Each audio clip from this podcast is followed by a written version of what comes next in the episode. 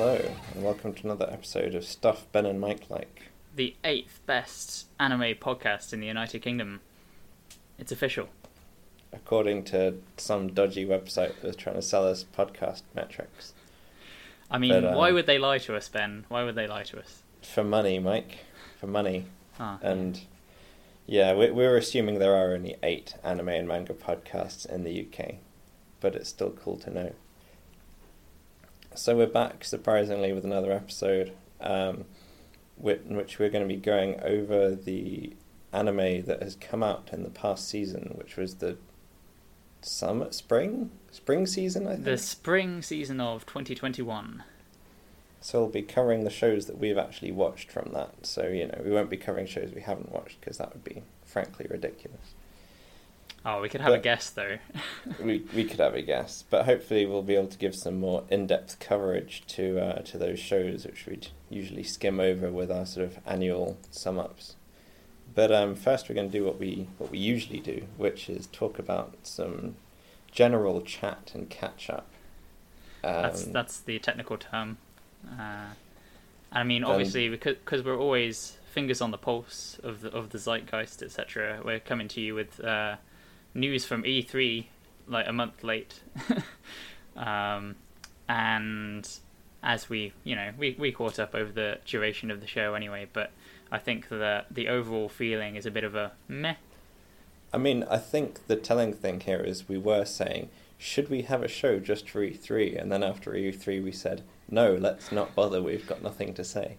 So that's really all you need to know. But despite that, we're going to go into a bit more detail. Um, as you said, like, yeah, it was a pretty mediocre show. There's still the, the echoes of, of COVID.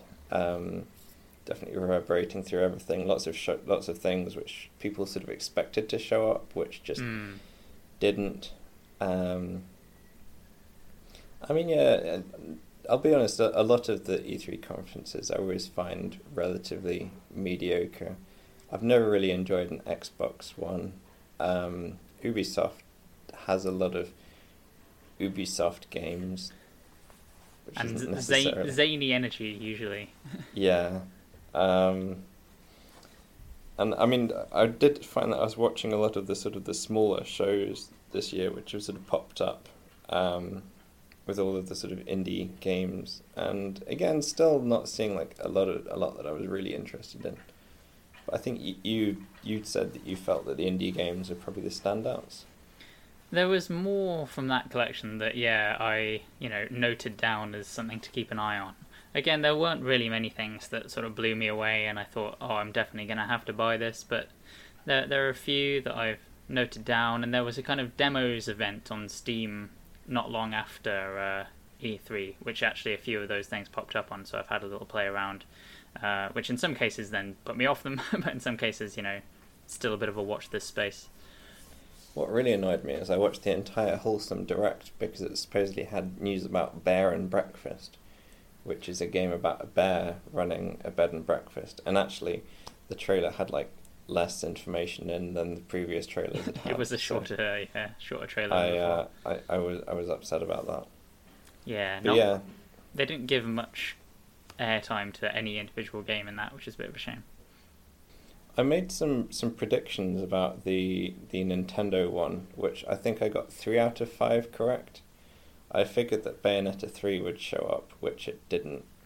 But I, I made some sort of reasonably safe guesses, which was a new Smash Brothers reveal that they'd say Metroid Prime three is still under development, but we have nothing to show for it. Um, they'd show a trailer to the Breath of the Wild sequel, and something else that I can't remember, but didn't happen. So it was like there wasn't really any big surprises apart from Metroid Dread, Hmm. which I'm pretty excited by.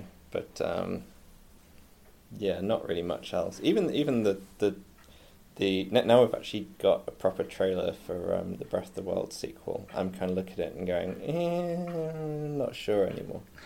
Yeah, I had similar thoughts. I think uh, it's still like semi early days, um, Mm. and hopefully, yeah, future trailers will show off some stuff that's a bit more new and interesting. I mean, obviously there's new elements like it's floating in the sky and like there was the power where he kind of like warped through rock and like that kind of thing. Um, but yeah, it kind of it looks like more of the same. I think that's what a lot of people are looking for anyway. It's just like yeah, another sort of sandbox with those systems, and that's fair enough. I feel like sort of the, yeah, the trailer sort of showed more without really actually showing anything. Sort of, it somehow feels like the the, the first trailer actually somehow showed more about the, the style and tone the game might be like, and this actually sort of feels like it. You know, all of that was really just cutscenes. The rest of the game is going to be pretty much the same. Yeah. Um, and my other prediction was that we'd see some uh, Splatoon three new news, but um, or some announcements. But yeah, there was nothing on that, which was sad as a big Splatoon fan. Yeah, one of the many conspicuously absent games of the show. And Sony, of course, just haven't been going to E3 at all, which is kind of sad because they usually had a pretty decent show, but it was always at some horrific time in the morning, so you didn't tend to watch it. Oh, you've got to stay up to like 4:30 a.m. with your booze and your popcorn or whatever. It's part of the experience. Yeah, not not on a well, whatever night it is. I can't remember. Was it usually a Sunday or something? Yeah, whatever it was, it wasn't an ideal time. Did you um check out any of the demos following E E3? I downloaded the Monster Hunter Stories 2 demo. Mm. I haven't actually played it yet, which is it's sort of it's an RPG um, made by Capcom, obviously. Um, that is sort of set in the Monster Hunter world, but with sort of quite a different sort of graphical style. Mm. And uh, I'll be honest, the reason that I sort of it looked interesting to me is because I was like, this graphical style sort of reminds me of Breath of Fire. and if you don't know, I'm like a big Breath of Fire fanboy, even though there hasn't been a new game in a really long time. I can see that. Um, I also downloaded that demo and played it and gave up, Uh, um, which is yeah, may- maybe not the the best note to sort of make you excited about it. yeah. Um, briefly, my experience with it was, it's yeah, it's got quite a cute, semi-cool art style, um, and some of the parts of the game I could see myself clicking with, like kind of exploration, like riding around on monsties, as, as they're called. I wasn't Um, sure about that. uh, and the battle system, which is like kind of a rock paper scissors plus kind of thing, um, like seemed okay, uh, but from its Monster Hunter heritage, um, mostly I assume, uh, there's also just a billion sort of side systems and like management bits and pieces to worry about, like on the RPG side, that really put me off. Um, because I just don't have the time. There's there's a very notable point in the demo, which is where I switched off, um, where like you do your first little mini quest to like get an egg and get your first monsty friend, um, and then you like go back to town, you have the cutscenes, etc. And then after that, it f- flashes up on your screen, being like. You can now craft weapons. You can now talk to the potion person. You can now do this. You can now access these seven more things on your menu. You can now do this um, and there's literally like 12 messages uh, introducing like completely new like systems and mechanics that you're going to have to interact with to like you know uh, hone your character and i was just like nah can't be dealing I- with that I do. I mean, I think I touched on some of this when I talked about Xenoblade Chronicles 2. But yeah, I do feel like there's a lot of um, a, a lot of the problems with modern JRPGs specifically is they have a lot of systems and they do a very bad job of like introducing them because they do Mm. just kind of dump them all on you. Uh, whereas a lot of games will you'd hope would sort of try and introduce mechanics gradually. Um, but yeah, I mean, what i when I was watching, I watched some of the Nintendo Treehouse gameplay, and yeah, I I wasn't really that taken by the actual gameplay that I saw. I mean, I, I'm not a big fan of kind of the Pokemon style collect all the monsters. I'd prefer I like just having you know actual characters, Hmm. and then it seemed to feature um, turn-based combat. But then in the turn-based combat, you can't actually control what half the characters are doing. They just take automatic actions, which I find that infuriating because I already hate playing RPGs where I have automatic like action sort of action real time battles where you've got people just doing stuff all over the place and I can't actually really tell them what to do. And the best thing about it is as well, like a lot of your sort of abilities and special moves rely on you like syncing up uh, actions yeah. with your teammates who you can't control. So it's kind of like, hmm. Yeah. I, I I'll be honest. I've been giving a lot of thought recently to like if I was designing an RPG, what would I do?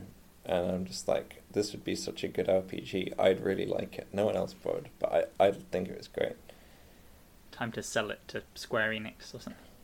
I mean, what what I have been playing a lot of recently was having played through Xenoblade Chronicles 2, I've been playing through Xenoblade Chronicles Definitive Edition, so I can give you my thoughts on that as well. I haven't finished it yet, so I'm not going to give you any like major thoughts. But I mean, it's weird because it's like in some ways it's you know you can see they learned lessons from Xenoblade from from that game and improved things in Xenoblade Chronicles 2 and then in other ways it's actually like way better than some things they did in Xenoblade Chronicles 2. Mm. Like they'll in Xenoblade Chronicles 2 they'll frequently have a quest to say go and kill five of these enemies, right. but there's actually only two of them on the map, so you have to com- keep reloading and going back to the spot to kill these two enemies. Whereas, yeah, this game is less bad about that. It'll say kill five of these enemies, and there will be like five or six of them. But yeah, I'm I'm gonna save my my full thoughts on that game uh, for another day. I'll look forward to actually finished it. What else have you been playing? I played a couple of other demos uh, after E3. Um, one that I thought was worth bringing up because it seems relevant to our interest is a game called Wolf Stride, um, which is a game about like big mech fighting, basically, um, where you've got like Pacific Rim Jaeger esque machines like boxing each other, um, and you know that's kind of in our wheelhouse. Uh, mm. So I thought I'd check it out. It's got a kind of like black and white, almost like noirish art style, um, and it was okay. Uh, I, I kind of it's like turn based mech combat, like you've basically just got these two giant hulking machines, which outside of combat you can kind of customize and put different parts in, and then you kind of select actions and you sort of beat each other up. Um, but because of that turn-based nature, it feels incredibly sort of like stilted, and because if you're like me and you know you take a little while agonizing over what's the best action to take in any given turn, mm. like it's basically like a big robot punches another big robot in the face, and then like five minutes pass, and then the other robot punches it back in the face, and then like it's it's I, it's not much of a spectacle. I could sort of see that working if you know, because like w- when you do watch again, you know, in Pacific Rim, when you do, when when you see the like a Jaeger punching a kaiju in the face, it's quite a sort of big, slow, like mm. drawn out action. So I could sort of I could see the turn based thing working somewhat, but yeah, I think they'd sort of need to streamline it and make it so that you know it still sort of flows rather than having that. Yeah, that exactly. Like for, for, for that exact reason, I thought it might work quite well, but like yeah, there's something that doesn't quite fit perfectly. I'm wondering whether like it would be cool if at the end of a battle you could kind of do an almost like real time replay of like all the mm. actions and how it played out, and you know the mechs could still be moving kind of like slow and weighty, but it, it kind of flows better. Um, that's my feedback for them, I guess. Uh, you put that in a Steam review? I didn't, but maybe I should.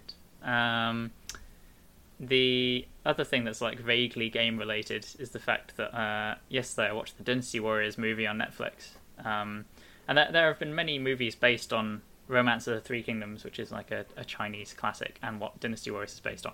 But this is specifically a movie based on the game, based on on the books, um, and it was great, uh, ridiculous, silly. it's got like it only covers a very tiny portion of like that sort of period of history slash novels uh, slash the games, and uh, for about half of it, in the action scenes, in the fight scenes, they're just fighting normally like real blokes, and it's just kind of like quite cool choreographed action. And then for the other half of it, they're breaking out their stupid Dynasty Warriors magic powers and like firing like hurricanes and fire into the air and like this kind of stuff, uh, which didn't really make any sense, but it was good fun. Uh, but the thing that I particularly enjoyed was that it had the actual it had tracks from the Dynasty Warriors games like in the background, Oh, so like the you know crazy overdriven guitar stuff, like really over the top. Um, so that was really fun, and it sounds like they're setting it up for like a series of films, which I'm totally behind. Did it have Lu Bu in it? It had Lu Bu in it, um, Excellent. with with gusto, um, and yeah, uh, I, I recommend watching it. Maybe maybe with some alcohol in hand, uh, it's a good time. Excellent. So moving on to anime, in terms of well, this, we both went to see before we actually get on to this season's anime. We talked about this before. Um, the Demon Slayer, was it? Hang on, Demon Slayer Kimetsu no Yaiba, the animation, the movie Mugen Train, I think is the full title. Um, but the Demon Slayer movie. Yes, We both went to go and see it in the cinema. we did indeed. It was uh, my first triumphant return to cinemas after yeah over a year away due to pandemic, obviously. I think the last movie I went to go and see was before this was um, Avengers Endgame, and that was a horrifyingly terrible experience filled with twelve-year-olds who I wanted to murder. So yeah, I haven't been back to the cinema in a while. Um, haven't really felt the need. My my pre my experience prior to that was um, Tenet, Christopher Nolan's Tenet, which was a Mm. horrible experience just for the fact that it wasn't a very good film. Well, so um, yeah, I mean, it obviously this movie, um, Demon Slayer, not Tenet, has been um, hugely popular in Japan. It's like broken all the box office records we touched on in the previous episode. Um, so I mean, I don't know. I was sort of, I don't know if I was sort of expecting to be blown away by it, given how popular it is, but I came away. You know, I enjoyed it. It was it was pretty good. I've got some, some further thoughts. I mean, for starters, it's called Mugen Train, which is like Infinity Train. And it's only got like eight carriages. That's it, not it- it- Infinity it wasn't Train. the longest train. I I I don't know. I, I thought maybe it was an Infinity Train because it just kept, kept keeps going forever. Maybe I don't know. What, like in Snowpiercer. Yeah, Yeah, but it stopped at a station, like right at the beginning. That's how they got on. I mean, true. they had to get on whilst it was moving. So, um, yeah, I mean, what I did find it interesting that it um it it literally just sort of picked up where the show ended. mm. I didn't know if they'd sort of try and sort of do a, a re reintroduction of all the characters, and um, that was an interesting thing because it made it slightly awkward structurally because it's sort of a direct series continuation, but also kind of like a guide and side story. And that makes me think: could it have actually? Did it need to be a movie? Could it have just been a short arc of episodes instead? it, it really felt to me exactly like yeah a, a mini arc that you'd have uh, in a few episodes for sure but i don't know like I, I quite enjoyed having it as a movie i mean even if for no other reason than yeah the topical like kind of going back into the cinema and obviously it's like Yeah. it's a ufotable animation and there's like incredible visuals incredible sound it was kind of a good place for I- it I found that the the visuals, like, I mean, this is not necessarily a bad thing. Uh, It wasn't as much of like a step up. I haven't watched the series that recently, but I didn't feel like it was that much of a step up from the series as Mm. I was maybe expecting. But the series already looked pretty amazing. Yeah. So, um, it had these sequences where it had some ultra realistic backgrounds or some which I found a little bit jarring compared to Mm. the animation. And also, there's a thing which I think is just kind of problem with anime movies across the board. But when you actually draw the when you actually draw the key frames, you draw them like a, literally you draw them on a sheet of paper, and that sort of because you're only drawing that at a certain size, it kind of limits the resolution of that art to a certain degree. It's only got so much detail in it, and if you're animating something in a way that's sort of mastered for television and then blow that up to being on a cinema screen, it doesn't always look Mm. that great. And I did sort of get that impression there, but I mean, I think that's maybe something just to do with, with anime movies in general. yeah And w- one interesting thing which I found trawling Wikipedia about this is that um, the movie was planned quite early on in this, like you know, about midway through the first half of the of the, of the first season, um, which means that basically they planned in the movie and started work on it way before the whole show like exploded in popularity. Hmm. So they probably, if they'd known how much money it was going to make, I'm sure they probably would have thrown more budget and work at it. But I think it was still, you know, probably just made, but with a similar team who made the the TV show, just with a, maybe a little bit more time to polish it, and um, that probably explains why it's not quite as like visually incredible as you uh, as I expected. Yeah, I mean, I didn't really have any complaints on that front. Like as you say, it being I mean, yeah, sort of similar to the series, which is already great. Like, The- but on the There, big there screen, was there was like a an entire sort of middle the sort of mid boss thing was basically a giant CGI purple poop okay, monster. yeah, that it was just that like a big CGI blob. that I didn't enjoy, but like that wasn't just because they hadn't polished the visuals. That was just because that was a design choice that was just wrong, to be honest. Mm. And as I as I mentioned to you afterwards, that was basically almost just copy pasted from like one of the enemies, or just like a lot of the stuff that happens in the the Fate uh, movies that Ufotable have done, where there's a lot of those kind of gross tentacly things which don't really look quite right. Or nice yeah, I mean, and again, to be fair, the giant purple, as you say, that there is some of that in the Fate series, but it looked a lot like that in the visual novel as well. That was how the original art looked, so I can't really blame them on that. yeah, I mean, the the story was kind of cool. It, as I said, it definitely sort of felt like it, it, it had this, this weird thing where it's a part continuation, part guide, and um, the sort of the, the main villain of the train bit was was pretty cool, and we had um, Rengoku, the the fire Hashira, show up doing some cool stuff. I did feel like the rest of the cast, they kind of just was was a lot of the sort of just chucked in there. Um, Zenitsu literally got like about five seconds to actually do something Mm.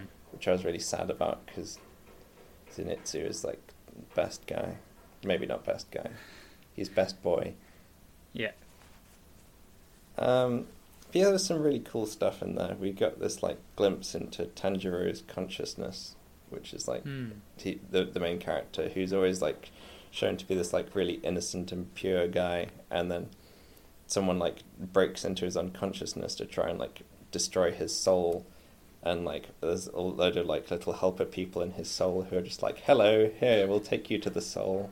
Here you can destroy it if you want to." La la la la. It's like wow, Yeah, that's pretty great. this guy is like pure something, pure purity. Yeah, Yeah. It, it, it was good fun. Um, I walked away like pretty positive. I think uh, it's probably the best like anime series movie tie-in that I've seen. Yeah. And I mean, a lot of them are yeah completely disregardable side stories, like you mentioned. So it's cool that it is actually like an obvious sort of continuation uh, of the story. Um, the yeah, it's kind of split into those two kind of mini arcs. Like the first bit being very train focused, uh, like you said. Um, I'm not sure it really needed to be on a train, to be honest, but like it was it was, it was pretty fun. That's cool. Um, and then the, the the second half, which you know, not going to spoil anything, but uh, some great action basically. Um, yeah. and some like fairly predictable but still quite potent like emotional beats. Um, yeah, it was a good time. I, I did. I've written here. I sort of. I simultaneously wanted the movie to be bigger, but or smaller, or possibly both. I think I either wanted it to be sort of like a smaller, kind of more self-contained thing, or I wanted it to be like bigger and more crazy. It sort of felt like it towed the line really between those two. But um, I've I've I think we we said before we we describe it as like a solid A minus. Yeah, yeah, that seems fair. Like it was, it was good, but not like not perfect, but like just good fun. I don't think, well, at least in the UK, I don't think it's. I don't know if it's been, if it's now in any cinemas, but I'm sure it'll come out on streaming services it's, or Blu-rays or something at some yeah, I, th- I think its run ended. Though it did get a fair few dates. It, it- yeah, it definitely did well. Um, earned quite a lot of money. Uh, the the Mm. re- the recent, as of this week, uh, anime movie cinema going experience is uh, the Violet Evergarden movie. It is currently showing. Oh yeah, I saw that was a thing. I still haven't watched the Violet Evergarden special. I don't know if that was actually required viewing. Might be the same thing. I can't remember. no, There's the, the, been- the, spe- the special was a while ago. The movie is new, I think. The special was, I just think it was an I got- OVA. I got the impression that like the movie that's showing now is like the OVA that was out a while ago. I could be wrong. There's there's like a range of media, and I'm not obviously on top of it. Well, I mean, the OVA was been on Netflix for a while, so I'd be surprised if they suddenly decided to show it in the cinema. Well, it's pretty, and people like anime in the cinema, so who knows. I was just going to say before we uh, get on to our roundup of the anime season, I just wanted to call out. Obviously, I've been listening back to quite a few of our episodes um, from the past, from the archives, to get them ready to like upload and put them out uh, for the for the world to listen to. And I've realised um, that I, I, I use the phrase I think it's fair to say a lot like too much. Almost like every every single thought and every single take that I have like I, I qualify by saying I think it's fair to say that um, which is just like the worst crime in uh, in podcasting really. It's just like I'm, I'm not going to commit to, to anything that I'm saying. Uh, so I'm going to try and try and reel that back in Well, I think it's fair to say that everyone should have a uh, a catchphrase. it's a catchphrase a really really terrible catchphrase um, Okay, it's just a little quirk there so having just rated that movie as an A minus, we should now get on to the rest of our shows and talk about like the tier system that we have, which is completely different. Um, so this is, I mean, we, we both used to, or I don't know, we we both used to write kind of blogs of anime roundups before we started doing this in podcast form. And I started rating things in like a vague tier system because that made sense in my mind. Um, which goes from we're saying God tier is like the absolute like top tier, the pinnacle then great, then good, then okay, then bad, and then I mean it was called Sao tier. as in Sword Art Online As in Sword Art Online. I don't know if Sao tier is e- if Sword Art Online is even Sao tier anymore. That was during like the second season when it was just really bad. Um, I mean, it's still not great, but I don't know. Maybe it's more like bad tier these days. So we Uh-huh. might need to think of a new name for that one. Yeah, I'm trying to think of a, an, an equivalent show for a really dreadful tier. Um, Owari no Seraph. Yeah, maybe. Uh, or like Lost Village, Mayoiga maybe is down there, but that's almost kind of so bad it's good. So I don't. Mm, tricky. We could just call it like terrible tier. Uh, or, or maybe like uh, as the opposite of God tier, we could have God awful tier. How about that? yeah, yeah, I'm not, it's, it's not bad. Um, so just to give some sort of clarity on the way that I think about that, for me, like God tier is like there's very few shows that like make it that high. That is like absolute pinnacle of sort of some of my top favorite shows. I was trying to think what's even got there in recent years. Probably Golden Kamuy, maybe, and possibly Show Again, Run, uh, Show That Again Rakugo Rakugo show. Shinju, Shinju, maybe those two. But yeah, um, it's it's pretty hard to, to get yourself into God tier. You have to be like, well, you, you have to really appeal to me anyway. No Diamond, no. Ace Act Two. Oh, mm, I don't know. I'll have to think about that one. A discussion for another Um, time. But yeah, basically, um, so God, God tier is just like it's really. It, I think personally, it's really good, um, and it's like top favorite show for me. Great is like unconditional recommendation. You should watch this show. It's great. Good tier is like maybe conditional recommendation. It's kind of it's pretty good. You might enjoy it. Might be, might be better for you than it was for me. Okay is just sort of, eh didn't really feel much. If you watch it, you're not going to be offended. Middle Bad of the is- road, yeah.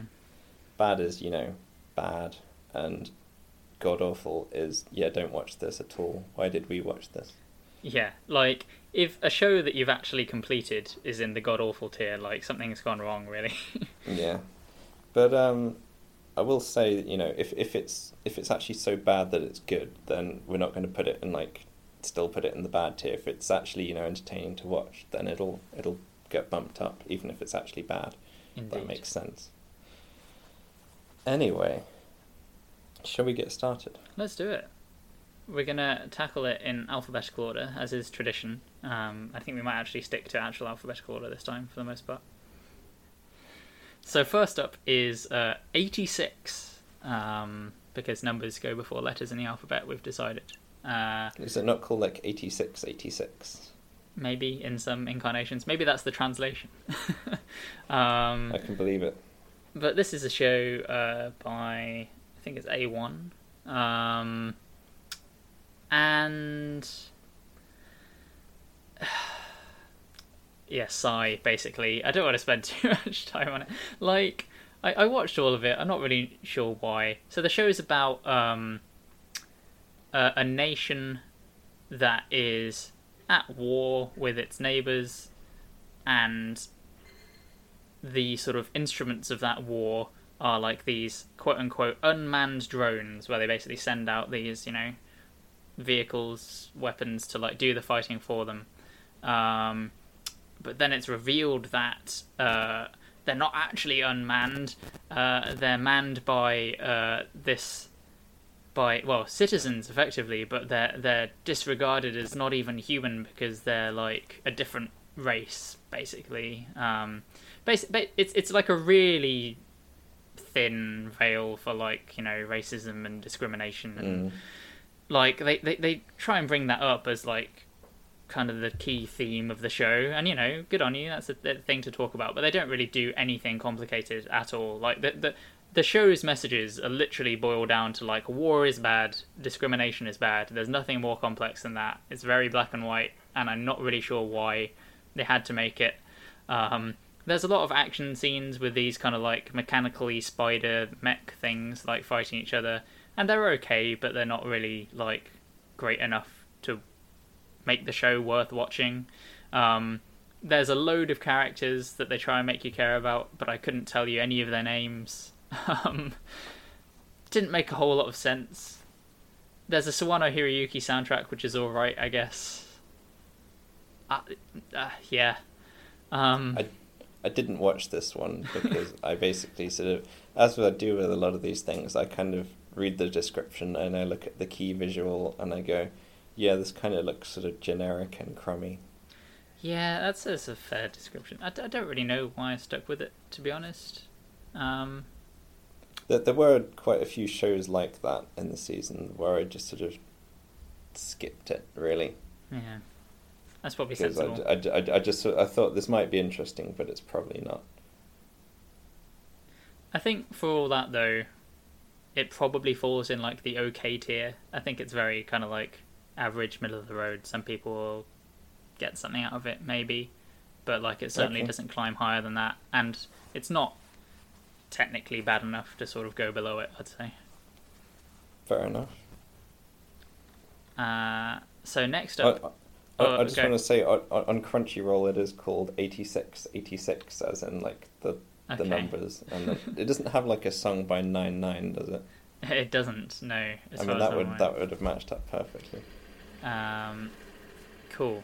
So next up, yeah, I guess we should say it's available on Crunchyroll. That's where that's where eighty six is. Um, Bakuten slash backflip in English.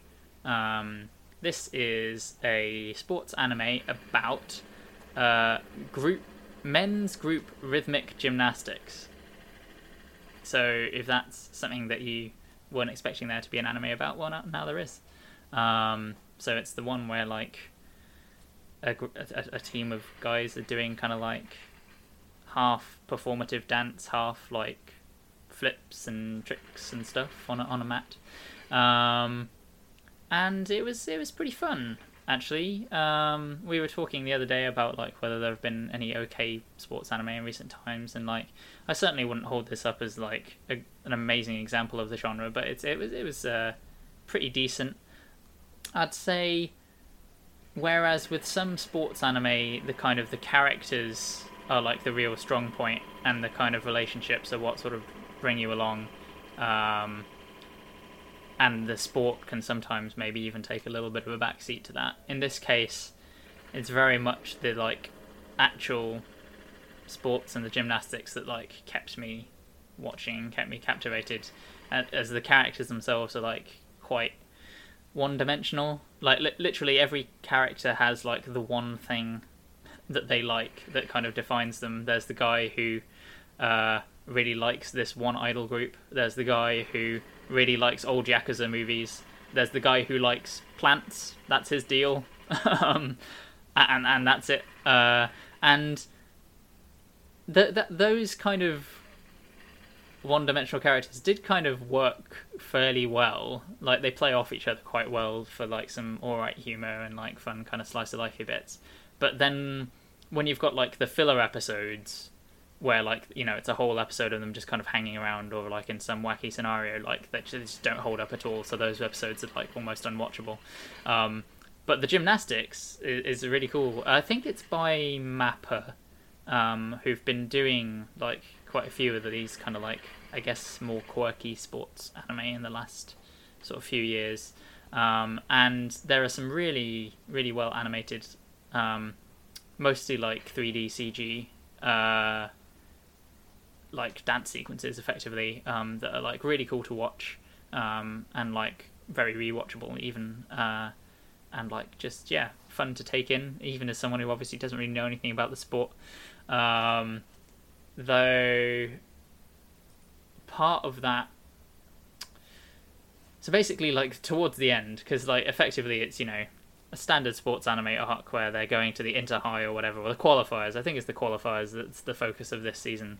Uh, there's been a movie announced to follow though. Um, they yeah they they kind of get to the finals, and you know there's this one main rival team that they're up against, and they like basically they show their performances like kind of back to back, and the rivals go first. And everyone's kind of like, "Oh wow, that was amazing!" And then like the other guys go, and then there's a bit of a cliffhanger. It's like, who knows who's going to do better? But like, the show doesn't actually explain at any point kind of what's better and what's worse in this sport. It just kind of like shows them doing the stuff, and you know it looks impressive to you at home, but it's like actually I have no idea what they're scoring or like watching these mm. performances. Mm. I have no idea who's going to do well. It's entirely arbitrary. Like it's just going to be the plot that determines like who's going to go forward, um, which kind of lessened the tension a bit for me. Um, I, I don't want to say too much more about this because I realise it's another one that you've not seen, and I'm just kind of like ranting about this. I mean, I I'm I'm interested because um, again, you know, as you said, we were talking about um, with sports anime, and haven't haven't seen anything that's really appealed. I feel like for me, like a sports anime has to be really good to actually appeal to me that much. I tend to find that like just okay sports anime isn't that appealing, and it's it's it's like I mean, the, the obviously, I mean, there's always an element of this, but it's just like every time I see a sports anime, I think that's a sport I'm interested in. It's either like just basically muscular guys fan service, which, or you know, skinny guys fan service, one of the two. Which I mean, you know, isn't always necessarily a problem, but it it is sort of it's just good to know. It's like, is this actually going to be a serious sports mm. show, or is mm. this just going to be an eye candy show? And then pretty much any time you have any show that's like women's sports, it's just TNA. Yeah.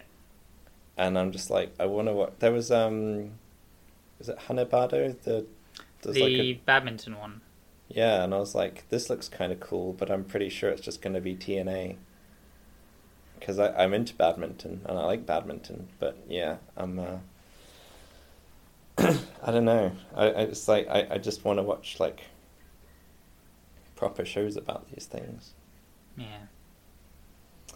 But um, anyway. Yeah, I, I, I wouldn't necessarily recommend that you personally watch this because, as you say, like it's not you know a, a, a phenomenal sports show uh, that's sort of unmissable. Um, but it, it, it's it's better than some some of the stuff out there for sure. And yeah, it's like an interesting sport.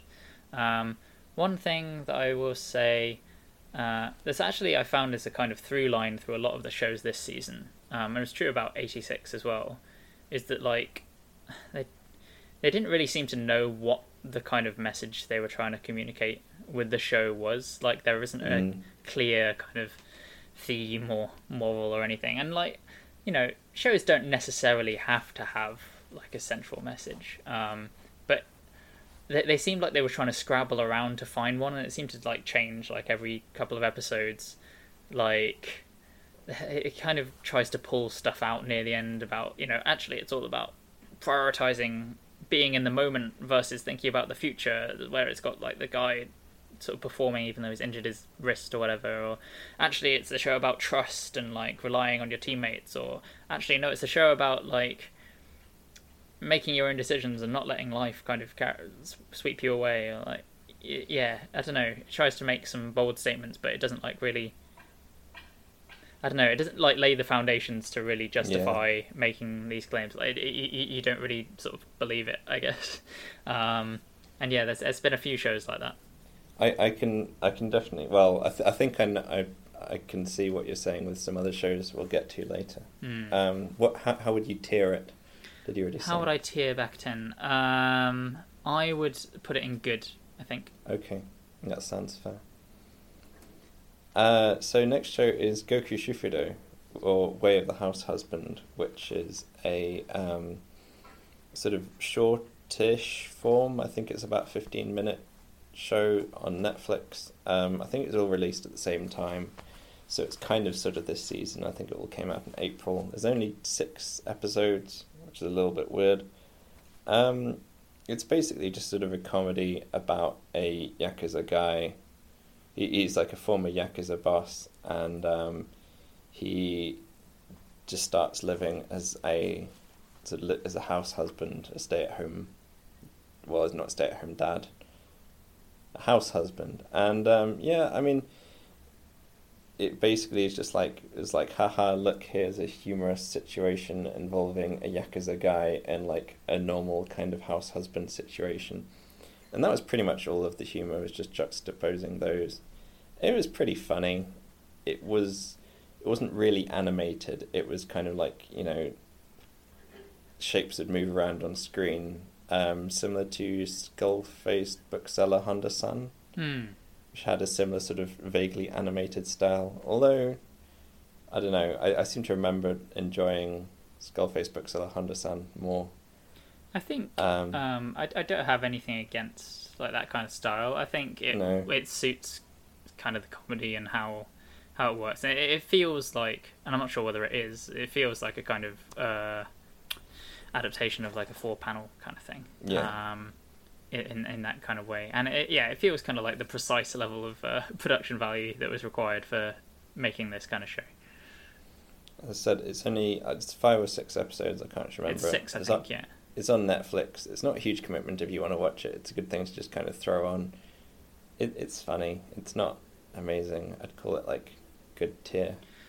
I'd probably put it in good tier. Yeah, it's it's solid. It's fairly consistently enjoyable. Um, and it's it's cool to see something like this kind of go straight to Netflix. And at least for me, and maybe that's just because I watch anime anyway, but they promoted it quite hard uh, Mm. to try and get us to watch it. Um, but personally, um, for anime fans uh, like us, and stop me if I'm just speaking for myself, uh, I've seen pretty much every joke in that show before like o- often many times like in different series like it's not there's nothing really new. Um even the kind of setup is kind of like tropey. Um but like it's it's it's well done. Um and it's cool to yeah reach reach a wide audience. I'd say if you want to watch a um, a better show about a yakuza guy in amusing situations, you should watch Hinamatsuri. Yes that is very true. Everyone should watch Which- Hinamatsuri it's great. Also, I mean, probably actually again, you know, derives a lot of the same, as you said, a lot of the same jokes, but probably in a better way. yeah. Slightly more novel i think. Um, so. And you can watch that on netflix. You can. um, moving on to Mashiro no Oto, or uh, the Snow White Notes, which was a show that lied to me with the first episode because Mm. it was completely different from the rest of it. Um, so this is a show that is basically about playing the shamisen, which is a traditional Japanese stringed instrument, which sort of sounds like plinky plunky rubber bands to my untrained Western ears. Um, yeah, so it it start it starts out the you, the plot is basically you've got this guy um, whose grandfather who was like a um, a shamisen, I don't know, virtuoso probably isn't the right word, master. A master, I think they called him. Yeah. Has um has just died, and he had this like very distinct sound that he was able to achieve. And this guy is his grandson, and he's like trying to chase after a sound, and he can't achieve it. And he like he's living, you know, somewhere in the boonies, and he goes to Tokyo and like runs away in the snow. And he just gets there, and he meets this random girl, and suddenly living at a house. And um, and then he's somehow like accidentally forced into playing at this um, at this random club, where you know they're expecting very different types of music, and he's suddenly playing the shamisen, and everyone's like, "Wow, this sounds amazing." and you're like, this is the story about this guy who's like going to go around like playing shamisen shows and really finding himself. And then the next episode is just like, yeah, no, it's a it's a high school it's a high school anime. He, they're going to be in a club and go to like a high school competition, and that's going to be the whole thing. And a load of the characters from the first episode are just They just not- disappear. Yeah. yeah. Or they're, they're, they're still there, but they're really just like not relevant. Occasionally they show up again later on and feels kind of weirdly knocks you out of the moment. Um, yeah, it reminded me a bit of um, Shigatsu wa Kimi no Uso, Your Lie in April, in terms of being kind of angsty Hmm. show about playing music. Um, yeah, after the first episode, it sort of settled down. Um, but yeah, it really did just, and it, it's it's an I don't know, it's a, a manga adaptation. Um, I believe so. Yeah.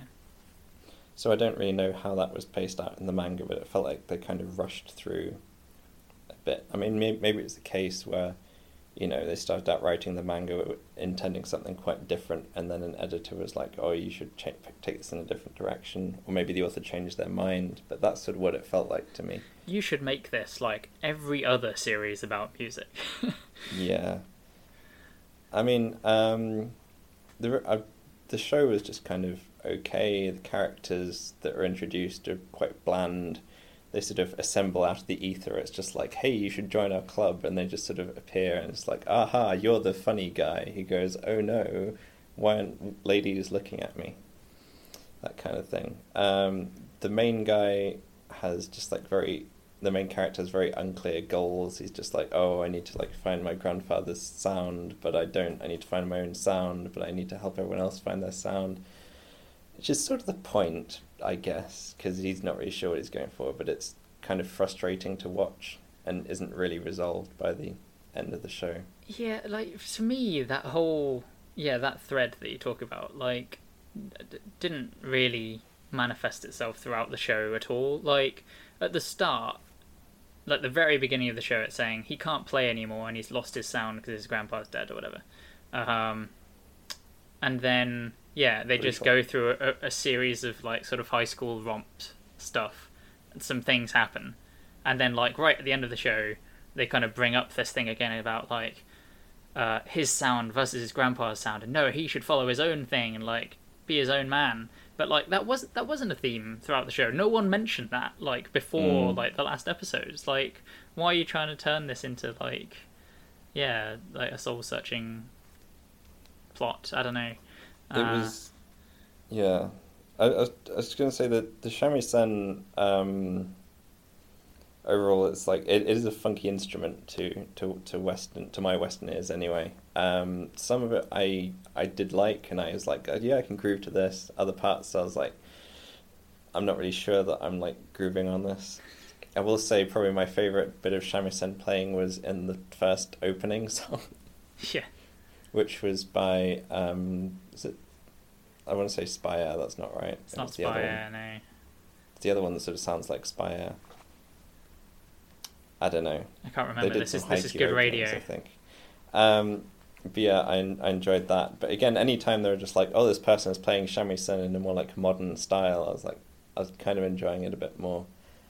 Um, they did that thing where it's like they've got people who've never played the shamisen before, and then they're suddenly learning to play it to competition standard over the course of a few months, which I can I could sort of get if they really applied themselves. But then they've got those same people going like, "Oh, I can suddenly pick up these minute differences in playing style," and being like, "Oh, he's clearly just like changed up his thing." It's like you didn't even know what a shamisen was like three months ago. I don't believe that you can suddenly pick this up. Yeah, it's definitely it, a bit of a stretch. Is that thing they do with like people in the crowd being like, "Oh, he's you know using his strings in a new way we've never seen before." He's plucking Which, with such vigor. Yeah. Yeah. Um, I couldn't really tell. I, I found it quite diff- difficult to tell much difference between sort of the playing styles. Mm. Which I mean, I find this with a lot of music anime, and it's not necessarily like the show's fault. But when you're writing a manga and you're writing and you're saying, and then he plays the piano and he's like really you know playing and he's he's not he's not quite you know hitting the notes right and then suddenly he like breaks through and he's putting his heart into it and you can like feel the soul of the music flowing into your heart and it's very easy to write that but then someone's actually got to make mm. that into actual music to actually have in the show and I feel like it's just got to be an absolute headache because you've got the shamisen guy and it's like, okay, so here's the situation. You're a teenager and you're a bit angry and you're going to miss like occasional notes, but you're like, you're really passionate about it and you need to like play exactly like that. Yeah, they, they, they I, I feel like they let the visuals do a lot of the work in that regard more so than yeah. the music where, yeah, they, you know, while someone's playing it, you know, just completely gets rid of the background and replaces it with like a flurry of snow or like droplets on a lake or like you know all this kind of stuff to kind of evoke the the feelings that it wants to give you, um, which is okay, I think. Mm. But uh, it definitely sort of, yeah, I. It the the, the whole. The, I, I was I put it sort of it like I was saying um, through Shokugeki no Soma, where it's one thing to sort of write about all of these foods, but then actually, you know, it's like if you actually made them, would they be good? Mm. It's a sort of similar thing where you know if you're writing about the music without actually, you know, having to play it, then it, it's a lot easier than actually having to, to put it together. Yeah, Although obviously true. for Shokugeki they didn't actually necessarily have to cook all of the food to show it in the anime. Um, yeah, I mean, I, I, I quite liked most of the music. I mean, that was the main reason I watched it. Like, mm-hmm. I, I have a soft spot for music anime just because yeah I'm a bit more of a musicy person I guess. Um, yeah. particularly in like the the kind of school music context. Uh, I, I, didn't I didn't dislike the music. Um, I mean I, I I like the music I think mostly for the for the most part mostly for the most part sure. Um, and like it was it was interesting to me because obviously again it's a very different style of music to what mm-hmm. I'm used to um, but it was just again, it was just kind of a lot of the characters and things around it that sort of dragged me down. Really. Oh yeah, I didn't care about any of the characters. I have no idea who they are. they were just and, kind of there. And the show did end on a bit of a, a downer, mm. which was weird, and then sort of left a bit of a sour taste in my mouth. I feel like I'm, I might watch it if they came out with the, the second season. Yeah, like I was gonna say the same thing, um, but I feel like if you don't sort of follow it up with a second season pretty much immediately, like mm. that's a, a, really naff ending. Yeah. like, especially because, as you say, like they've obviously put some thought, whether it's the right thought or otherwise, I don't know, like into how they've paced this like season and like where they get to in the story, and they seem to have yeah designed it to get to this point that's actually just yeah like pretty sour, um, and not not that uh, fulfilling. I sort of I See, again, I was just like, I'm not sure on this. I've sort of said good tier. It could be like good tier, bordering on okay tier, but I don't know. Yeah, I think it's lingering around there for me as well. Um, yeah, I, I, feel like actually, you know, a, if there was a second season that did, as you said, continued it, that might elevate it back up again. If this is sort of how it is forever, then yeah, it might sort of drop it down. Yeah. And you can watch that on Crunchyroll. You can. What's next, Mike? Uh, next up is Nomad, Megalobox Season 2. And I'm going to assume that you haven't seen any of this. I haven't. I watched Megalobox season one, and I thought that it started out really strong and then became sort of trash. Fair enough. Um, yeah, I think we've discussed it on the podcast before, possibly. Um, yeah, this is one again that I probably only like just about stuck with through to the end. Like you know, I could have lost interest at any point along the way, really. Um, as with season one from memory, because it's been a long time, uh, there's not like a crazy amount of boxing uh, that takes place. Like, like I was talking about before, you know, it's one of those sports anime, quote unquote sports anime, where yeah, like the actual doing of the sport maybe isn't as front and center as you might expect. Um, the end of Megalobox season one um, was Gearless Joe, who's our main guy, uh, participating in this like metal boxing tournament thing, except he doesn't use the metal boxing equipment. He just has himself the robot boxing arms. Robot boxing arms, exactly. Um, he like goes up against like the champion in the the Grandmaster tournament to like win the title of Megalo Box champion or something. Um, and as far as I remember, like yeah, season one just ends kind of on that high. Um, but then season two starts with like it's a few years later. He's like a washed up druggie, like scraping together fights on the underground scene to like pay for his meds and like stay alive. Um, which was kind of weird. Uh, obviously, they, they, basically how the first season started. I, I think it's fairly similar, yeah. Um, Yeah. And they, they do fill in those gaps. So it- it's it's a show of two halves where the first, like basically two like s- s- completely separate stories, effectively. Where the first half is him, uh, yeah, kind of being this washed up guy, and like he gets help from uh, a guy called Chief, who's this. Uh, he's basically like a leader in this like local I'm not really sure about the setting of the of the show, but like it's basically like a Latin American immigrant community in America is like the parallel to what real life is, but I honestly have no idea what the locations are supposed to be.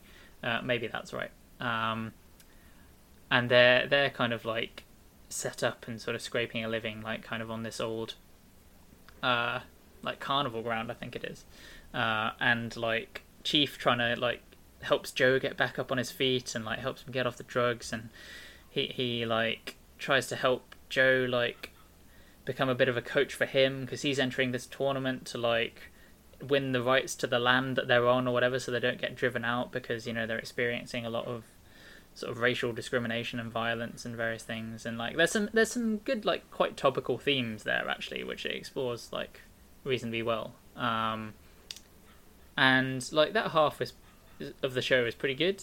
Like I, I, I quite enjoyed it. Um, and like you know the boxing was it did happen. It's good. Uh, but then the second half of the show uh, is very weird.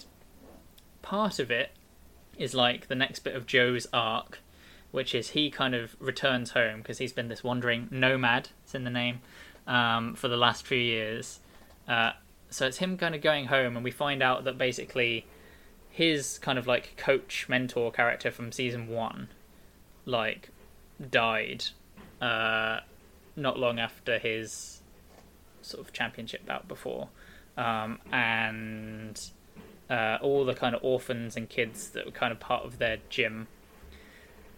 Sorry for people who've not watched like Megalobox season one. I don't know whether you should. Um, are kind of like they sort of blame Joe, and then he kind of like runs away, and like haven't seen him for years, and now they're kind of grown up, and there's a lot of animosity between them, and like so, so part of the second half is like his relationship with these kids, and it's not particularly interesting, and also like he doesn't really engage with them like a real human, like he that that they might you know have a rant at him for like abandoning them or like for his sort of terrible behavior and then he'll kind of like shrug it off or like, you know, just go sorry or something. Like, and it's just very bland, and he doesn't, yeah, he doesn't feel human, and it can be quite painful to watch.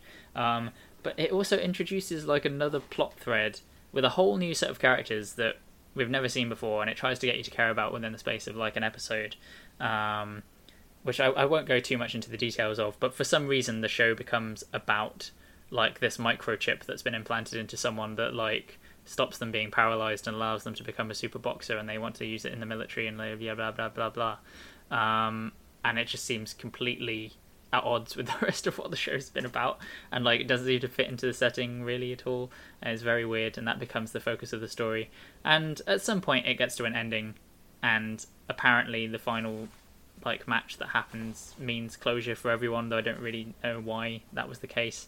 I think it's just because it's a boxing show and so it was like we've got to finish it all with a boxing match and like everyone will be happy.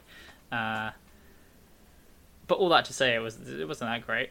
It was alright Yeah. um, I mean, the, the the thing where you're saying that we're sort of because I I seem to remember this. The, I can't remember when the first season was, but I do remember that Joe didn't really have that much in the way of kind of personality. yeah He was just like, yes, he's a good boxing guy, but you didn't really feel like what his drive was or anything like that. He was just, you know, it relied on the characters around him. He wasn't really that compelling either. Yeah, that's still very much the case. Um, and there, there's a couple of characters who do come in in this season who are more compelling, as you say. Um, but yeah, like him as a focus is still a bit, bit lame.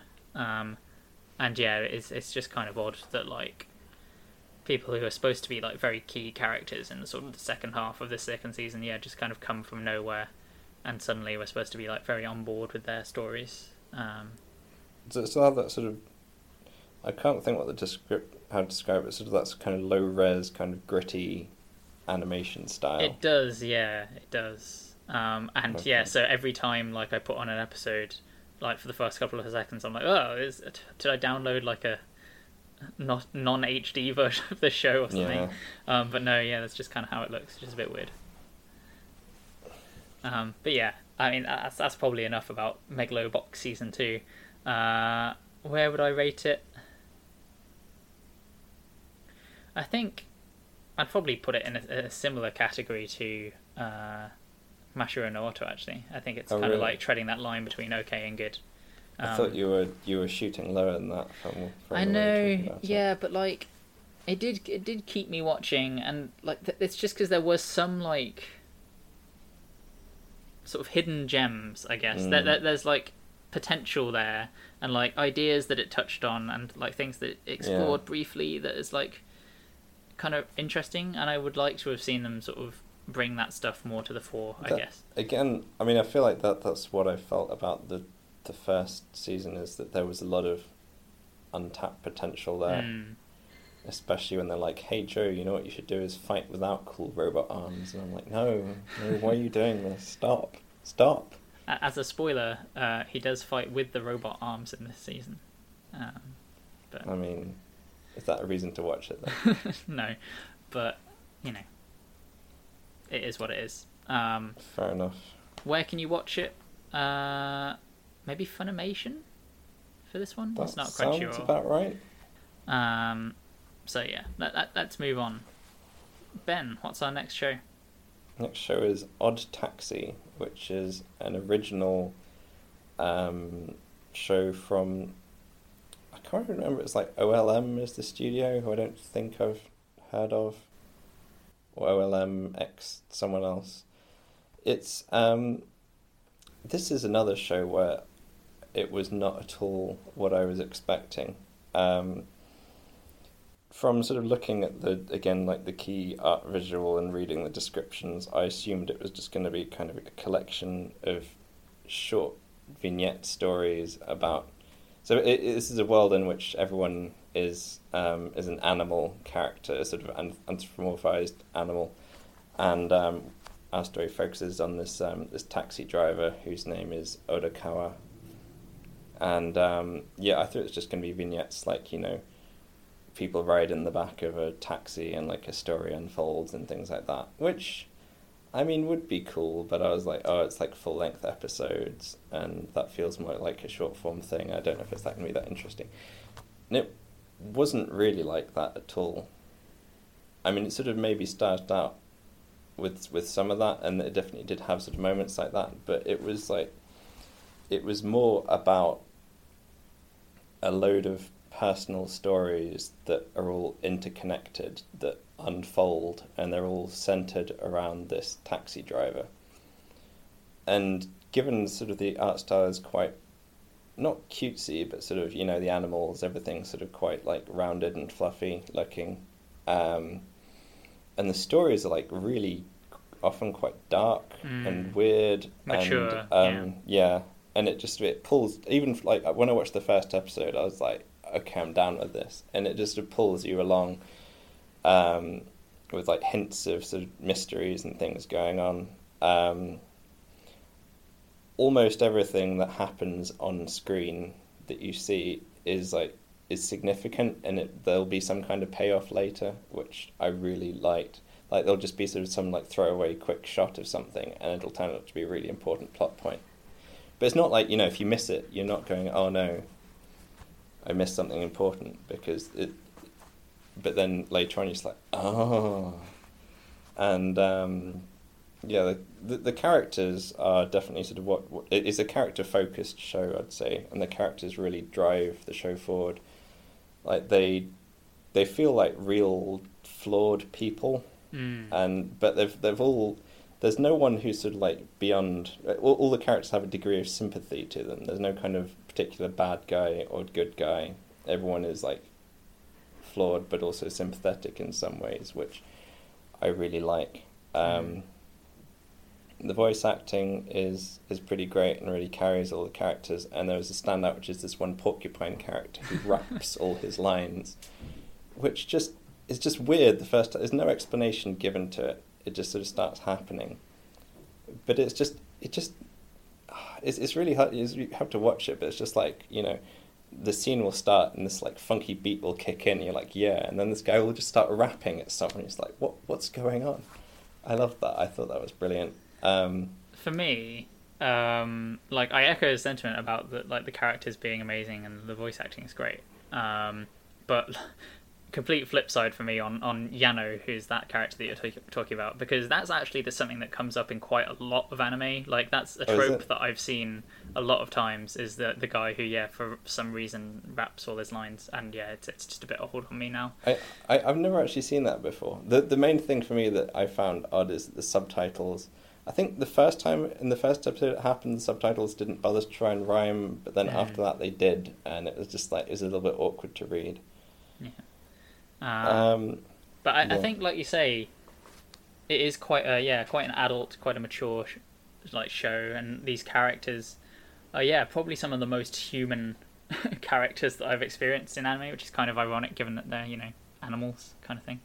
Um, I really like the humor of the show. Like I think that's Mm. kind of, I mean, everything about it's great. But that's one of the things that kind of kept me in. It's like it's very quick. It's very dry. Um, especially like the focused around the main taxi driver guy who's yeah just like very deadpan but like yeah entertaining at the same time mm, um what you're talking about about the sort of yeah lots of different story threads and like different point of view characters that kind of you slowly see coming together in this kind of complex web uh, like actually reminded me a lot of Durarara, which I've spoken about on Mm. the podcast before, which is a very similar structure.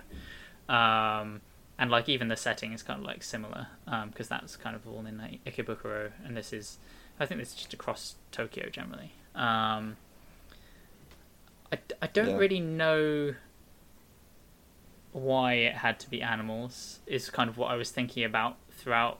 I was kind of like, apart from the fact that it makes it kind of quirky and different to watch, I was at the same time I was kind of like, this could be like live action. Like it doesn't even have to be mm. anime. Like could work quite well as a sort of drama type thing.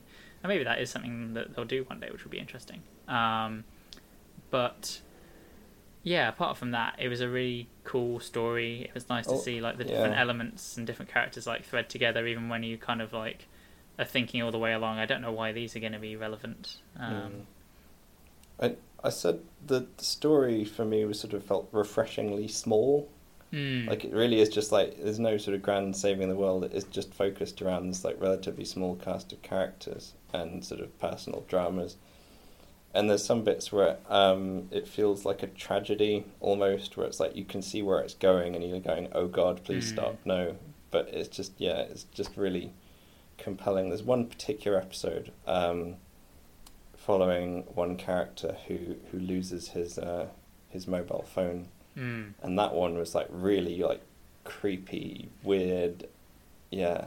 And but again, you know, in this kind of sort of animal, relatively like cutesy style. Um, and it's like I compared to some other shows where I actually did feel like quite lost. In this one, I definitely sort of I didn't mind feeling pleasantly lost a lot of the Mm. times because the show is like it, it's quite clear from the beginning. It's like don't worry, this will be explained. Yeah. Um, yeah, the the visuals really nice. Um, like the, there wasn't like any particular amazing animation, but the character designs are great. They're all like really distinct. Um, I I sort of I, I like the opening and ending songs. Um, I I did find it sort of gave me ACCA vibes Hmm. which was sort of not particularly because of any of the, the plot threads, but sort of the, the kind of the laid back chill and the sort of the, the unfolding mystery definitely reminded me of, of ACCA. Yeah, that's fair. I think Um, yeah. I think one thing we have to address, though I, I not not spoil it in any way, is the last episode, Yeah. um, where there is a big twist, shall we say, and yeah, I I, I don't know, it, it it definitely caught me by surprise. Um, it's kind of like a gotcha moment, uh, but like for me, I don't really know what the point of it was. Yeah. Uh, it, it, it's it's kind of just like, look at how clever we are. We've been like setting this all up and like we're turning everything on its head, but it but there wasn't really a point to it. It didn't lead to anything.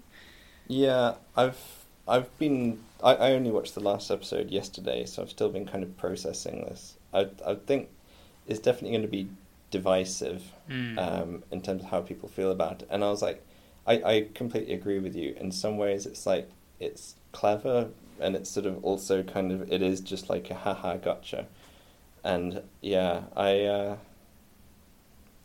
I think you know th- thinking about it more, it does sort of it, it, it's more about like the way that the world is perceived and things like I, I'm really trying to not spoil this here, Yeah. but yeah, I think that there is an element. I, I, I don't mind it. I think at the end of the day, I think I was I was I- when when the, I saw the sort of the, the twist coming, I was like, oh god, I'm not sure I like this. And then after the twist happened, I was like, I can I'm sort of okay with this. Mm. Um, But apart from Um, that, I'd say yeah. like all the other story threads for all the different characters and things kind of tied up quite satisfactorily. But I think I mean, yeah, it was a bit rushed like towards the end like it, it felt like the final episode was doing a lot of heavy lifting to kind of just like get everyone to the right place Mm. Well, I, th- I think you know the the there wasn't necessarily much in the way that I, I think that the story threads had kind of got where they needed to be. I don't think there was there, there were only really a few like loose things that actually needed to be sort of pulled together. It was more just kind of showing how everything is more just give, giving some resolution to those Mm. plot lines for me. Um, but yeah, I I really enjoyed it overall. Um, I'm I'm going to put that solidly in like in great tier for me. great tier is exactly where i'd put it as well um, yeah it's where it belongs there was also a really weirdly ominous ending Oh yeah, like the, the very very last Yeah. moment. That was just like yeah, I, I that that that I was actually way less sure about than you know the overall yeah the final episode twist. But just thought i'd throw that out there uh, you can watch odd taxi on crunchyroll you can. I've written here that the best guy was Goriki. Do you agree with that? Goriki, the gorilla. Uh, yeah, he was pretty good. He was pretty good. I'm trying to think. Who, did I enjoy? I quite liked the um, the cop brothers, the dogs. Uh, They were quite fun. Which one? The older one, or the younger one? Well, that's the thing. They were great as a pair. I think that's the that's what matters. Maybe the little one was better. Fair enough. Okay. Um, next on the list is SSSS Dynazenon. Indeed. um, so, uh, do you recall a couple of years back? SSSSS Gridman. Exactly. Well Yes. done. Um, so Might have done too many S's there.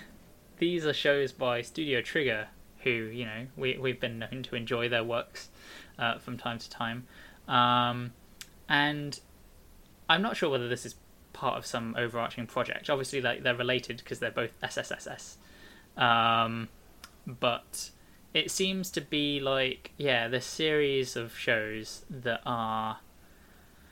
I think they're trying to be like a sort of send up or like a bit of a twist on like the Tokusatsu? tokus yeah uh, it- it's kind of tokusatsu kind of like a mix of other like little bits but yeah like the kind of genre of yeah like kind of you know big combining robots like power ranger Okay. type fighting things um, not necessarily robots but like yeah exactly that kind of you know saturday morning cartoon slash yeah tokusatsu thing um, and yeah it, it feels like they're trying to like yeah play with that genre like call out the sort of weird bits in it and also do something new with it.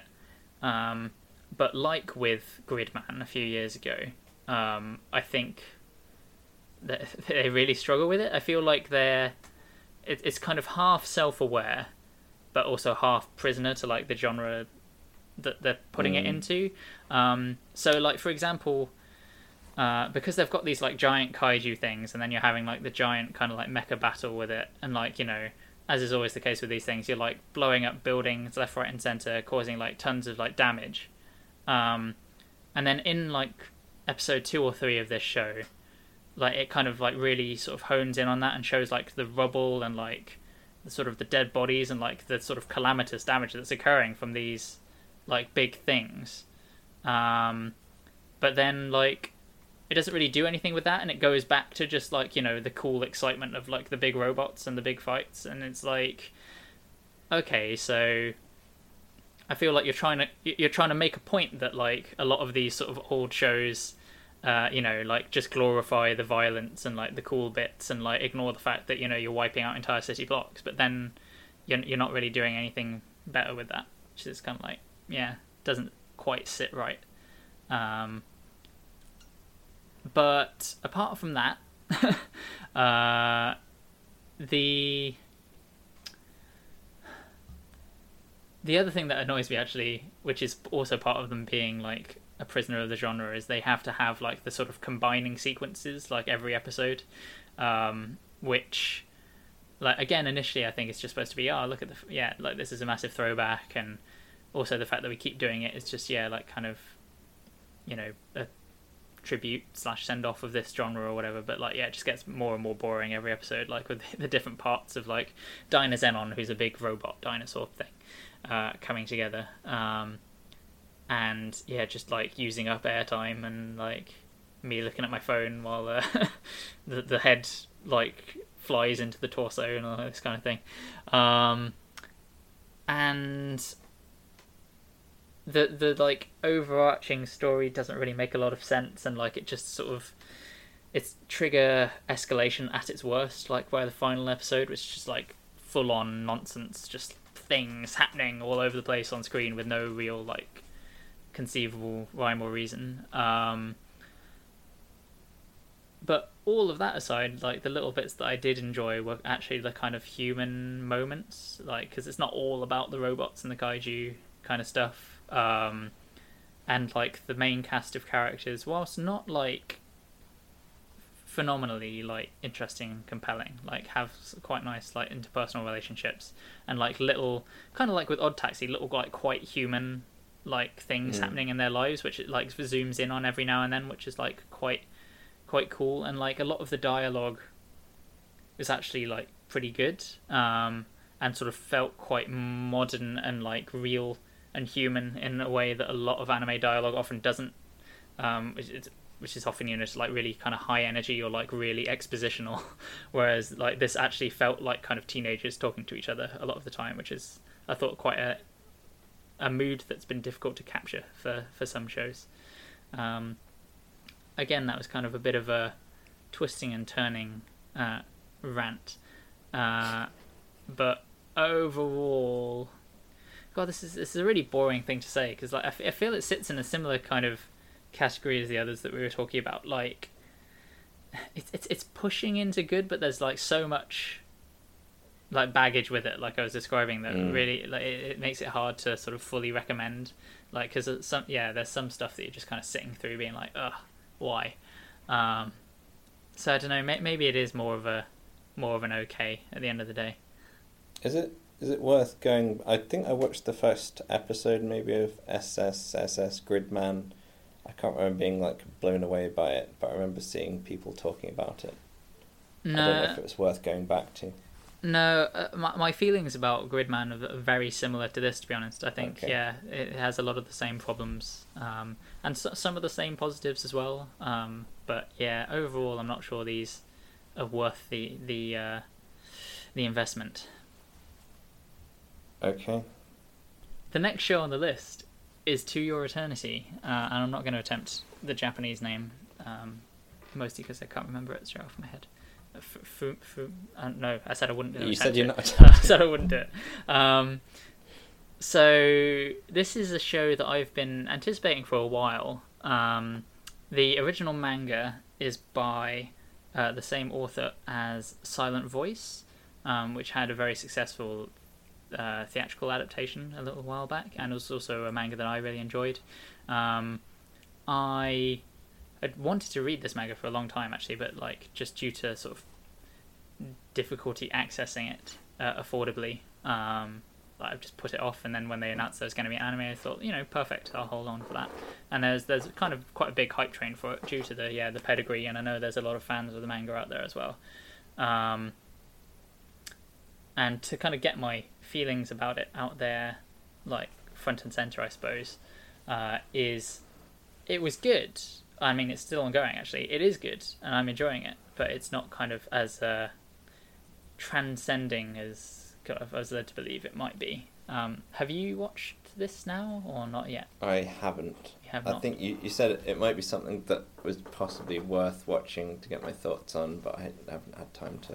That's perfectly fair. Um, so the show itself is about this weird abstract entity, which still has not been explained, um, so I can't tell you what it is, um, who sends like this uh, kind of life force kind of thing down to Earth, who that originally like just inhabits a rock and is a rock, um, but kind of learns and experiences from its environment and like then it kind of transforms into something else and then eventually it sees like a kind of wolf passing by and like di- dying from some wound and then it kind of becomes the wolf uh, and then it kind of follows like where this wolf was going and it ends up like bumping into this kid who's like living in a hut in the arctic and like it's his wolf except it's not anymore because it's now this weird entity uh, and they have kind of like some time together and then the, the kid dies and then he becomes the kid and it's it's, it's kind of weird um, in many ways. Like it's kind of yeah centers around this very like supernatural like force um, but like those kind of little stories it's like it's almost like a set of yeah like mini not quite vignettes but like little like side arcs of like different sets of characters. And it's about this kind of central entity uh sort of learning from those human experiences and like slowly becoming more human um and at the same time also acquiring more things that he can transform into for some reason. Um and like they're pretty interesting scenarios. Like it's an interesting world that they've created. Um but there's a few kind of things that are a bit weird about it. Partly is obviously like that's a very weird like premise and like very ethereal goings on. Um and because it's not like a kind of match to like our real world uh, it, you're sort of left quite unsure about what the rules of that universe are and like what we and the characters in the world are like supposed to be impressed by or like surprised by. Because like often people see this guy like transform into like a giant bear and sometimes they'll be like, ah, what the hell? Like this is mad. And sometimes I'll just be like, yeah, cool, whatever. And it's like, um, I, I just don't know what the rules are right now. Um, and whilst uh, these like side stories can be like quite captivating and like it introduces like a new set of characters each time pretty much um it it becomes like quite predictably miserable. Um like i think the tone that it's aiming for is just you know kind of like gritty realism in terms of like people striving to get by in life kind of thing.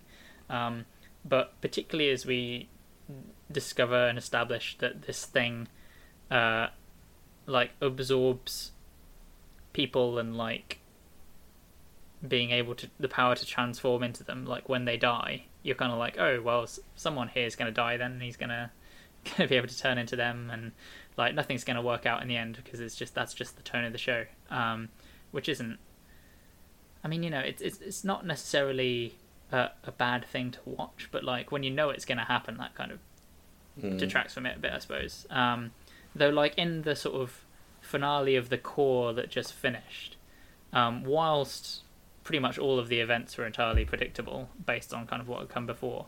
Like they did manage to handle it quite well and it still felt quite quite poignant uh, at times which is impressive because like yeah that's not always the case. Um, and similarly on that kind of balance because a lot of the show is also kind of fun silly like comedy hijinks stuff as well because Ah. this entity like isn't really human. Um and is obviously like learning to become more human so as a result like does lots of you know doesn't have any of the social graces and you know like he's acting out and like people have to tell him off for like you know shoving his face into a bowl of soup you know, like this kind of like quite base level comedy i suppose um and i don't think it gets the balance between that stuff and the poignant stuff quite right so that it hits home I was going to say, from what you said there, the comedy sounds like it'd be quite jarring. Yeah, I I guess like though that kind of everyday like interaction and like some of the comedy stuff is probably like more uh prominent in terms of screen time, but like less important obviously in terms of like the progression and the characters. Um, so yeah, like it, it doesn't really quite gel as much as I might like. And like the example that I think of is kind of Golden Kamuy, which does a similar Mm. kind of thing, but it actually does it really well. And like the comedy bits don't detract from the like serious bits like- and vice versa. Yeah, Golden Kamuy very much like sort of not not necessarily segmented it, but it sort of it made it clear it's like this is a serious moment and this is a Mm. comedic moment rather than trying to sort of quickly transition between the two. Yeah, I, I mean, it, it's, it's a similar approach in this one. Just I don't think. Yeah, I, maybe I can't quite isn't right. pinpoint exactly what it is, but yeah, I just don't think it, it worked as well. Um, but it's it's it's still ongoing, and I'm still watching it, and I think it has actually gotten maybe a bit better as it's gone along. Um, so maybe that will continue to be the case. Uh, yeah, I'll, I'll report back. I'm sure in the future.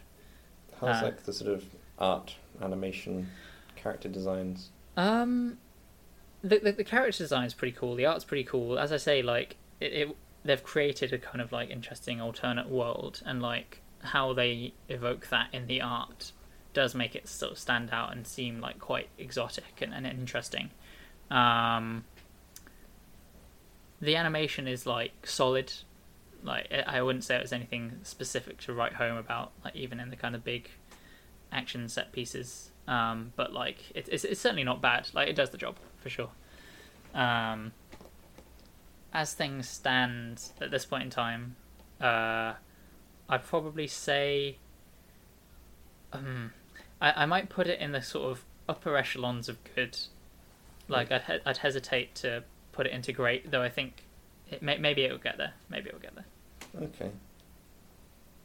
But it is still ongoing. It's still and, uh, ongoing, and it is you can on watch it on- Crunchyroll. Excellent. Um, next on the list is Tokyo Revengers. Have you seen this, Ben? I don't think you have. I have not seen it. It's another one of those shows where I kind of looked at the key visual and went, mm, this looks kind of mediocre. So I did that as well. and then I was pleasantly surprised by how it was a bit better than the key visual kind of implies that it might be. Um, so the premise of this is there's this guy who's a kind of washed up loser in his 20s or something uh, who one day sees a news report that his uh, like high school girlfriend's been killed in like a car accident or like a a car accident as a result of like gang violence basically. Um, and he's a bit you know sad about that but like yeah like he broke up with her like 12 years ago or something or she dumped him. Um, but then somehow don't really know how can't remember whether it's been explained or not as yet um, he like travels back in time like to 12 years ago to when he's in high school and he's part of like the kind of gang scene that ends up forming the gang that ultimately results in her death. Um, it's, a, it's, it's a little bit contrived but uh, but basically the whole show becomes about him traveling between like the present and this kind of time period like 12 years in the past. Uh, of him like basically trying to unpick the sort of set of circumstances that basically led up to this gang going bad and like this violence starting and which ultimately like ends up with her dying. Um, and you know you know me i like i like a time travel show uh, it, when it's done well. It's it's it's kind of okay. So like the obvious comparison point on a number of levels is Re:Zero which you know you have feelings on uh, as we've probably discussed before. Um, Something like that. Because it's one of these things where the protagonist is this guy who is either being a goofball or he is literally screaming and crying like at like peak emotion like all of the time. And yet people inexplicably seem to think that he's cool and listen to him. Um, and also lots of bad stuff happens all the time. And obviously there's the time travel element as well. So it's basically like Re:Zero but in like a modern I world see. rather than a fantasy world See, from the initial comments that you were saying, I was thinking more along like the erased kind of line. hmm yeah But that is maybe it's uh, actually that that's more of a dramatic show than this is. Yeah, I mean that's that's an interesting word to unpick for sure. Um, I think I like erased more for memory, or at least before we get to the finale. We talked about that before, maybe. Um, this, yeah, like it's. I think it's solidly good, and I don't. I'm not intending to drop it anytime soon. Um, though at the same time, I feel like it is starting to get a little bit repetitive and a little bit more predictable, um, because it seems to be falling into the pattern where yeah he like goes back, whole load of stuff plays out. You know he cries a lot. Um, people are like, oh, maybe this guy knows what he's talking about. Blah, blah. Um, then he goes back to the future and it's like, oh, maybe maybe things have changed and actually like he's fixed everything and maybe his girlfriend's going to be alive and then it's like oh actually no everything's still terrible and like now people are going to die again and then, he has to go back and it's like okay. Um, if it does that a couple more times then maybe i will get completely sick of it but um, so far it's been like all right as i say yeah I- it sits solidly in good tier. I don't i don't want to go further into it than that. Like a lot of the characters and scenarios are pretty kind of like tropey and done um, but combined in a fairly novel way sometimes Okay. it's on crunchyroll i think it's possibly produced by crunchyroll it might be a crunchyroll original Uh, let me see if I can. It's, it's it's not clear looking at this, but um, it may, it may well be. they certainly made a lot of noise about it which might be what led Yeah. me to, to think that Fair enough. Um, next show is Vivy Fluorite Eye's Song, which is a really awkward title, which comes to us from Wit Studio. And you want to hear my hot take here? let's hear your hot take ben Wit Studio have never made a good show, wow or at least not a show that I've enjoyed. I haven't watched Vinland Saga, which I think Mm. you enjoyed. Yeah but like i i that, that that's look, looking through the rest of it it's like there was i mean i didn't enjoy um attack on titan which i know lots of people enjoy i really didn't like that um what else was there there was um Owari no Seraph was pretty much trash. Um, Rolling Girls was that them? Rolling Girls, I don't think was very good. Um, yeah, I, I, I was I was looking down the list. and I was like, actually, I don't really think there's anything that I've seen made by Wit that I've actually. They did that Ever. weird. Um, Oh, Kabaneri of the Iron Fortress, oh god, Ancient Magus Bride, which, as we've discussed before, is like pretty but kind of not really a lot of depth to it. I didn't really enjoy Great Pretender, although I didn't really get that far into it. So, I don't know. They, they, they don't have a very good um, track record for me, anyway. you've watched all of this. All of Vivy, yes. Tell us your thoughts, Ben, or maybe set the scene first. So, Vivy is a world. I think it's basically sort of our world um, in the future ish, not too far in the future. And actually, we start out like a hundred years from where we start. Hang on. The, the, we, the first sort of scene that we see is 100 years in the future from where the story actually starts, and we can see that um, AIs are going crazy and murdering all the humans in incredibly violent ways, possibly gratuitously violent ways. And um, then we see a scientist like hammering on some keys, being like, I've got to send it back and whatever. I can't remember what he says. He says, you know, some sciencey words. And then we go back to 100 years in the past, sort of really around the time when AIs are just kind of starting to become uh, a thing, and we center on this one AI who is called Diva, who is nicknamed Vivy by a certain character, and she is her her job is as a, a songstress AI, and her job is to make everyone happy with her singing. And you will remember that her job is to make everyone happy with her singing because she will say that every episode, multiple times. Well, as, And, as they um, establish, Ben, the AI's mission is very, very important to them. AI is is supposed to have like one specific mission, and they can't have more than one mission, otherwise they won't work properly. Um, which is a weird rule because it seems to be very quickly just like overturned by almost every AI character in the show. But anyway, um, but basically, a computer program, an AI program, is sent back from hundred years in the future to talk to Vivy and basically set her on a path where she has to, over the next hundred years, alter the timeline to prevent this um, this AI uprising from ever happening. And the story unfolds of like you know of the, these various events throughout these hundred years of um, needing to go off and change something or stop something from happening to kind of change the timeline and change people's perceptions of AIs. And it's it's not a bad premise. Um, I thought it was kind of cool. I mean, AI is a really interesting experience to ex- a really interesting concept to explore. And um, yeah, I did not like this show at all. Wow. I thought it was really not very good and frustrating in a lot of ways.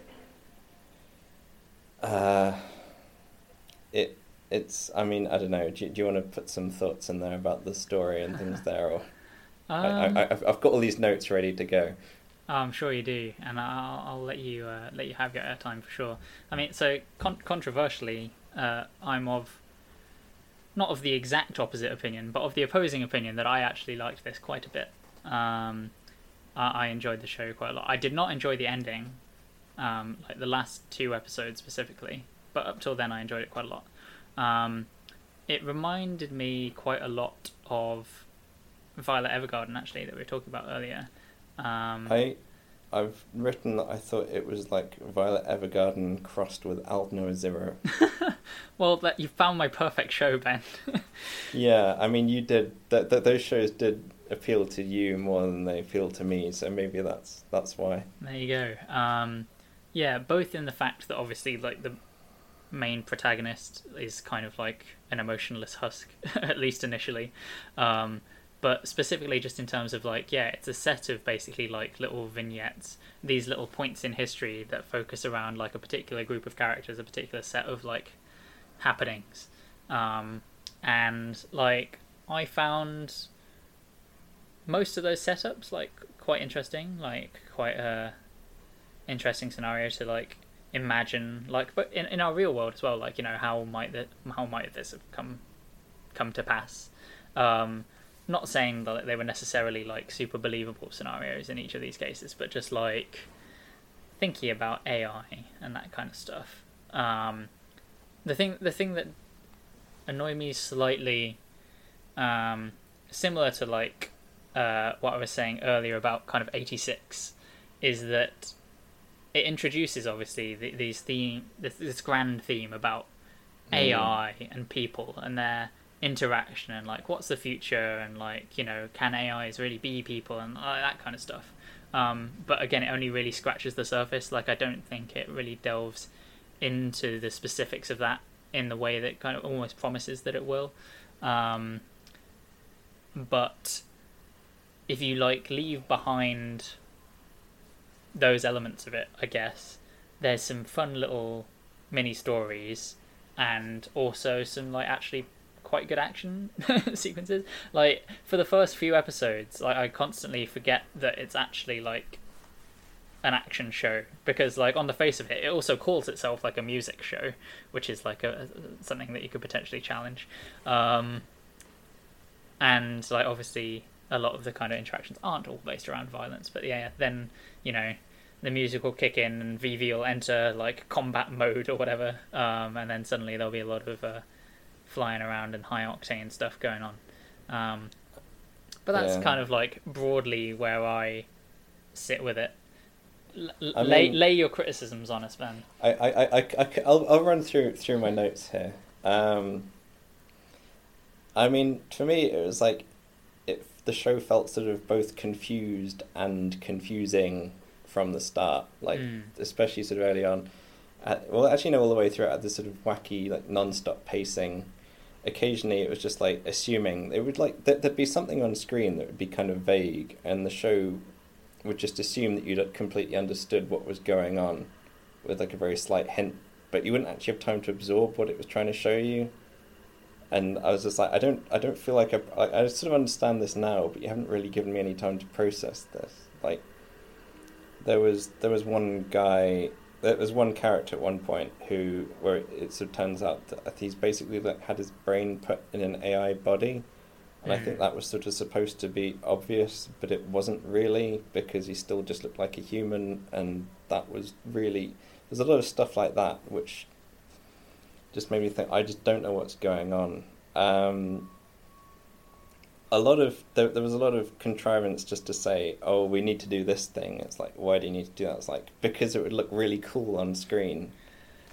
Which I, I don't mind that. That's absolutely fine. But the show did constantly feel like it was trying to be clever about things, and I feel like you, you either need to make a sort of a dumb action show or you need to make a smart show in which things make sense. But trying to sort of do both didn't quite work for me. Um, and I've sort of judged it on the show that it wants to be rather than what it is. And then there was some other sort of weird choices. Like I think in the second episode, it wrote it rolls credits over white white over black, which I think might have been because the ending sequence wasn't finished yet. The the ending sequence really wasn't anything special. There wasn't much to it. So, but then you know, sort of having, I feel like if if you're going to roll like credits white over black, you have to sort of earn that moment the way they were doing it. Um, as I said, AI is is like a really interesting concept. I've really felt like there was very little done that actually explored Mm. AIs. Um, one of the first things they say is like, oh, they've introduced this AI rights law, and then sort of a few episodes later, it's like, yes, this AI was like forcibly taken away and installed in this facility, and it's like, did this AI not have any rights to deny this? The AIs, apart from Vivy, never really act like AIs. Like you, you, you meet Vivy and you're like, she's like the most advanced, like free AI ever, and then you're immediately shown like a contemporary AI that lives in a server that is way more like emotive and sounds more like a person. Um, and it's just like when all the AI characters act like humans, because a, a lot of the, the thing is it's just like, wow, this AI did this and it was really unexpected. But it's like if the AIs are just constantly acting like humans, I'm not really surprised when they do things that humans would do. Mm.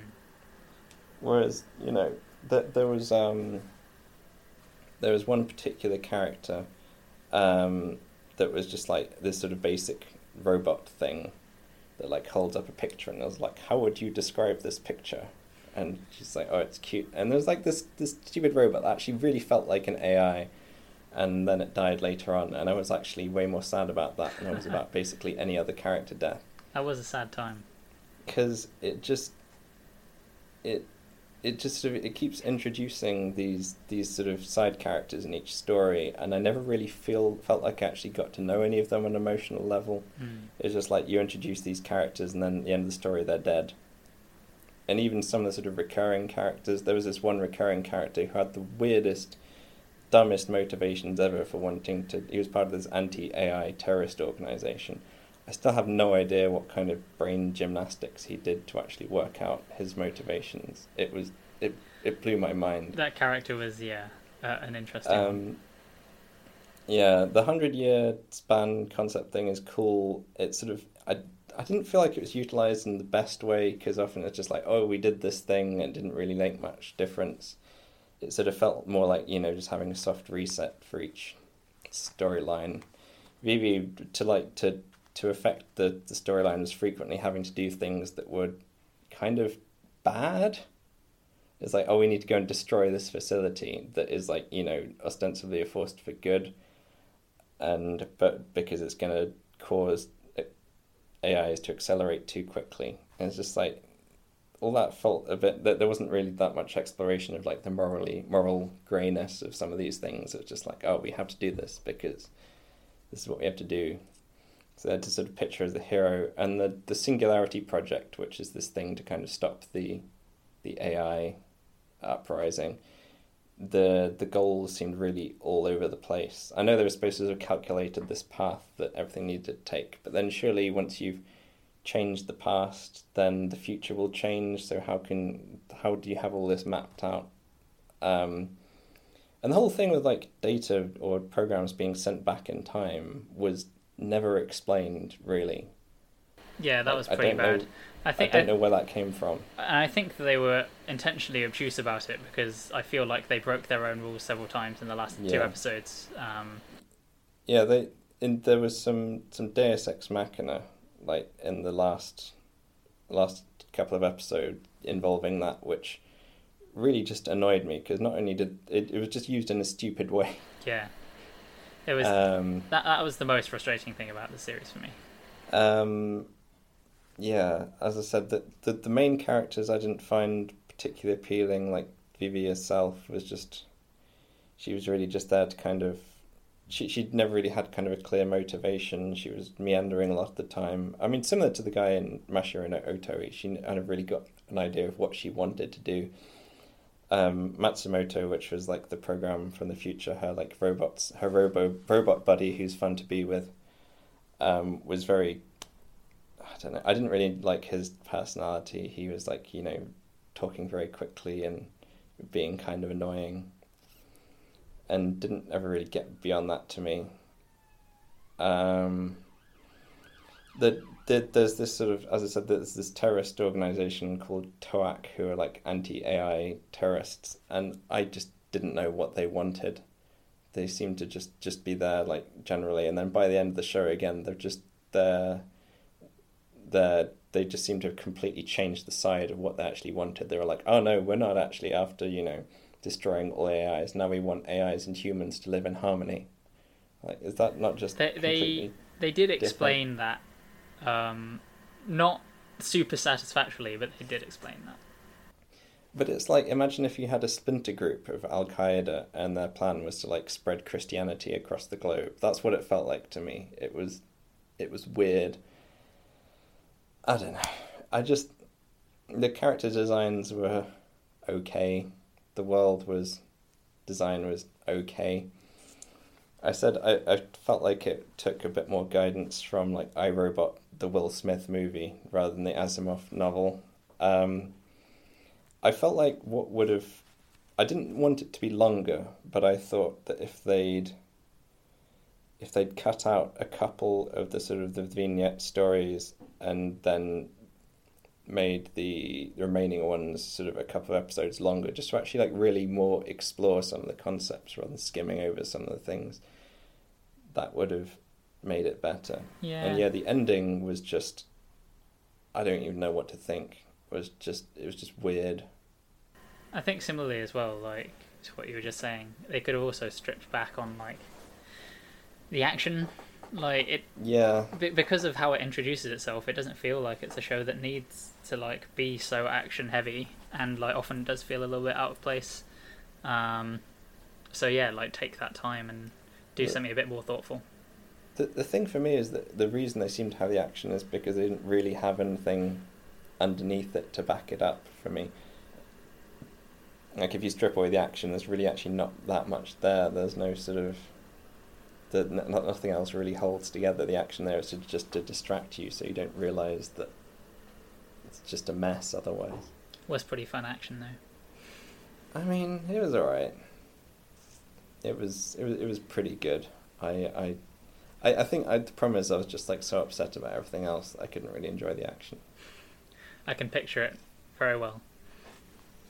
So I'm What's yeah, your rating, I'm, Ben? I'm I'm putting this solidly in bad tier for me. Amazing. Uh, for me, it sits in uh, great tier. So there you Oh are. Oh wow. Well, there you go. That's One of our uh, first that- major disagreements on air. Well, you, you did say like, oh, you should watch this one, um, and I was watching. I was like, did Mike want me to watch this because it was so bad? And he wanted to get my feelings on it, but I don't know. I mean, my my partner had similar feelings on it, but we we tend to agree on a lot of things. So, you know, that's why we're getting married. That's what they tell me. Uh, let's take a, a very short diversion to uh, Yukoku no Moriarty Season 2, or Moriarty's Revenge, I think, Season 2, before getting on to the, the final uh, show of our season. Um, so, yeah, this is a show obviously based on Sherlock Holmesy things, as many things are these days, um, but from the perspective of Moriarty, and he's like doing crimes for the greater good, so that kind of stuff. Um, this is one again where like I'm not really sure why like I, I stuck with it. Like by the end of the first season, it was always already kind of like losing its charm. Um, mostly because it like stopped focusing on Moriarty as much, which was kind of the point. Like it introduced Sherlock Holmes and then started following him around. It's like why?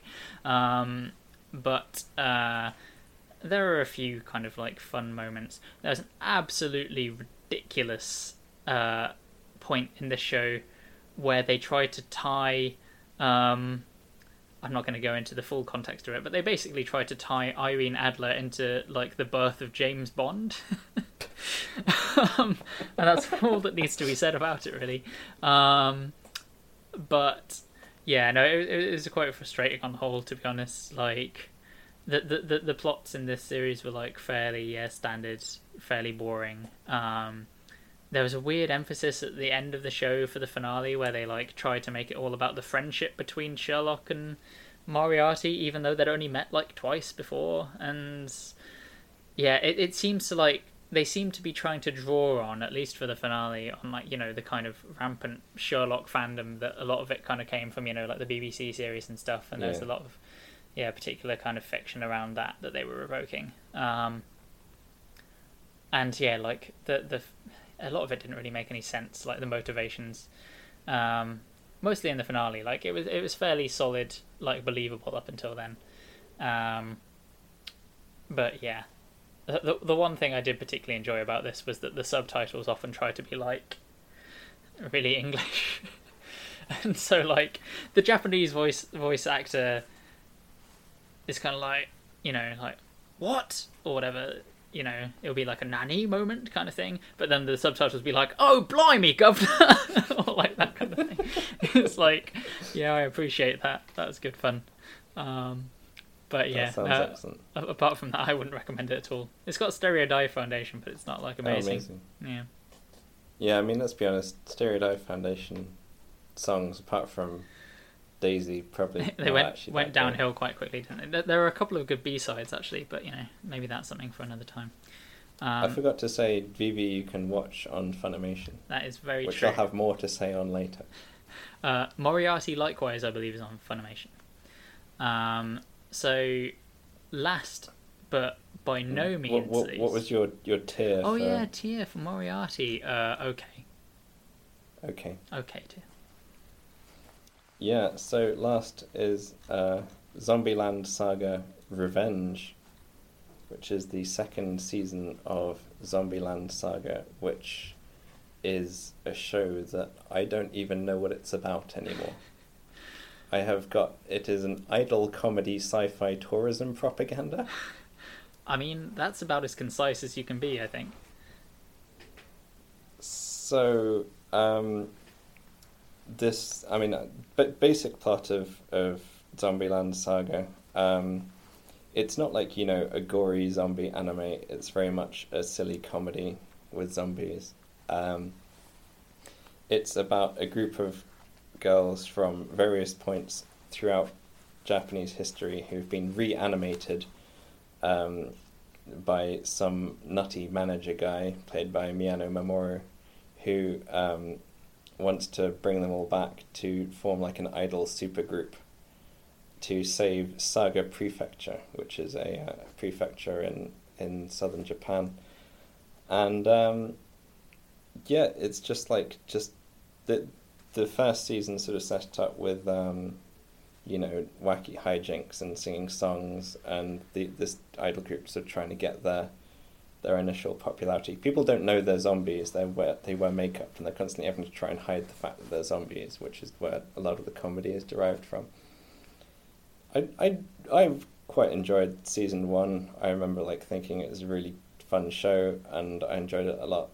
Um, season two really seemed to step it up for me. I don't know if you'd echo that.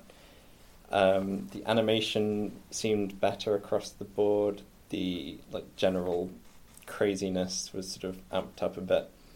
I was surprised by how like happy I was to be, be watching it again. I was like, "This is yeah, this is great." Um, definitely sort of reveling in its absurdity. Um, it was like it had a lot of serious moments that were also hilarious. Like I was like, "Oh God, this is sad," but also I'm laughing a lot. And yeah, I I, I mean I was laughing through most episodes. It's really funny. Um, I realized I've forgotten about the plot of the second season here, which is that between the seasons, um, there was the a big concert planned for our, our hero idols, and um, at this like huge venue, and basically the show was a complete disaster, and um, and they didn't like sell. They, they sold hardly any tickets, and um, they're saddled with this huge debt. So we, we pick up from them where they're basically like at their lowest low and um, trying to sort of work odd jobs to get their money back. And um, and the manager has like gone to drinking. I mean, this all sounds very serious, but it's all actually just hilarious because you know they're zombies, and um, and in in the the general thread of the show is them like getting their revenge. In terms of like that, you know, having a comeback. You got any thoughts there? Yeah, I mean, you, you've covered it quite well. Like, it, it follows the same kind of format as season one in the sense that, like, each of the idols has their own kind of, like, little episode or, like, little sort of mini character arc where it focuses on them for a bit, where they kind of, like, grow a little, uh, like that kind of thing. Um, but otherwise, yeah, it's just, like, it's good comedy, it's good songs, it's good Miyano Mamoru. Like, it's, it's, it's a good time. Um, and it all kind of culminates it's not really a spoiler. There's, there's, there's like a final concert kind of moment.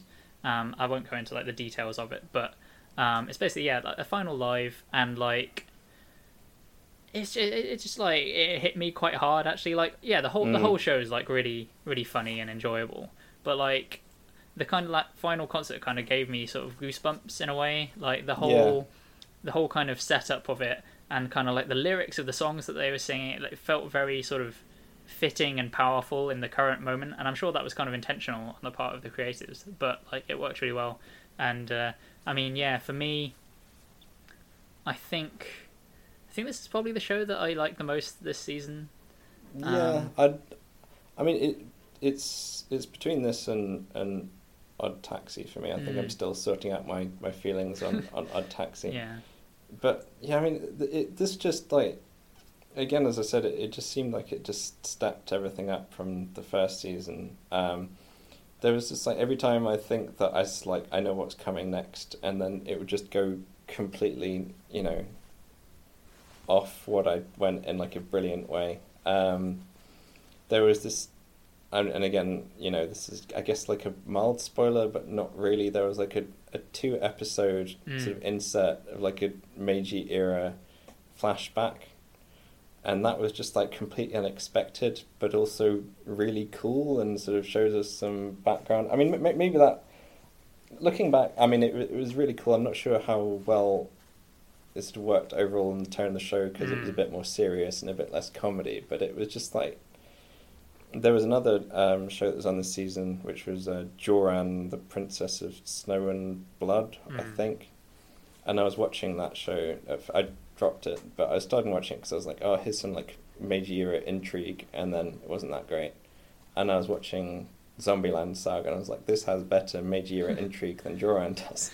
yeah, basically. Um, I thought that there wasn't as much of a focus on sort of the individual characters in terms of their backstories, Mm. more about sort of pushing forward. Yeah, Um, the the dance. So so whenever they're on stage and dancing, there's often like sort of they use um, CGI models rather than hand animation.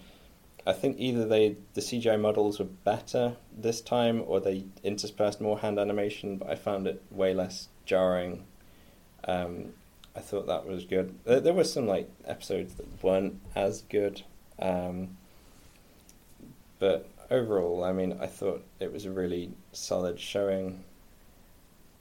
Um, there was a I, I when I go on YouTube, I sort of some you know you get sort of suggested like news things from certain Mm. channels. I keep on getting suggested ones from Crunchyroll, and they had a list of like isekai animes that aren't isekai, and one of them was Zombieland Saga. what? And I was like, I mean, I sort of, apart from the fact that you're like dying and then coming back and starting a new life, it's not in another world. It's still just very much, and I mean, that's kind of part of the fun of it, is it is very much like in the normal world, with like normal world things. And then, yeah, they, um, there was a bit at the very, very end, um, of the series, which hopefully implies that like a season three is coming. Although I've got no idea what it's going to be about. yeah, I have no clue that. what it would be, but I also want Um, it. Yeah, I just, I, I, I- I just, I don't have that much more to say on this, but I did just, I just really enjoyed it, and it's thoroughly recommended. I'm saying it's like great tier, like almost like kind of getting up towards god tier, probably Ooh. not quite there, but Yeah, like, you know, on on the high side of great tier. yeah, I, I, I'd throw it solidly in great tier as well. Um, yeah, I, I, I, don't, I don't think it's quite close enough to be god tier, but um, No. definitely my favorite this season. But on the whole, this season, even though I like obviously got through quite a few shows, like I think the sort of average level of quality has been a bit lower, which is a Yeah. shame. Um, I, th- there, I mean, I really didn't watch that. What? How many shows did I watch? Um, like five. Mm. And it looks like we're Um, going into a summer season that uh, may or may not be devoid of quality as well. So Yeah, I mean, should, should we? Do you want to talk quickly about some stuff that we we dropped? I mean, we can do this quickly. We both stopped watching My Hero Academia because after like a bit of a lackluster second half to the previous season, it started off this one and being like, yeah, we're gonna have some like training battles, and it's gonna you you could see very quickly it's gonna take up the whole thirteen episodes, and I just thought. I don't care about this. I don't care um, about Class 1B. exactly, and I'm just so sick of the thing that it does at the start of every season, where like for the first like three episodes, it has to tell you everyone's name and their power, like the first time you see them on screen, and yeah, it's it's just, it it, it doesn't surprise me anymore. And yeah, the whilst I did experience moments of like highs, moments of gold in the last season, like the rest of the gubbins around it, it's, it's just not worth it for me anymore. So finally dropped that one, even though Yeah, we're about I four mean- seasons in. I do wonder, like, I, I, I did think maybe, you know, if I can skip past this whole sort of stupid sequence and then drop back into it, but I'm just not sure.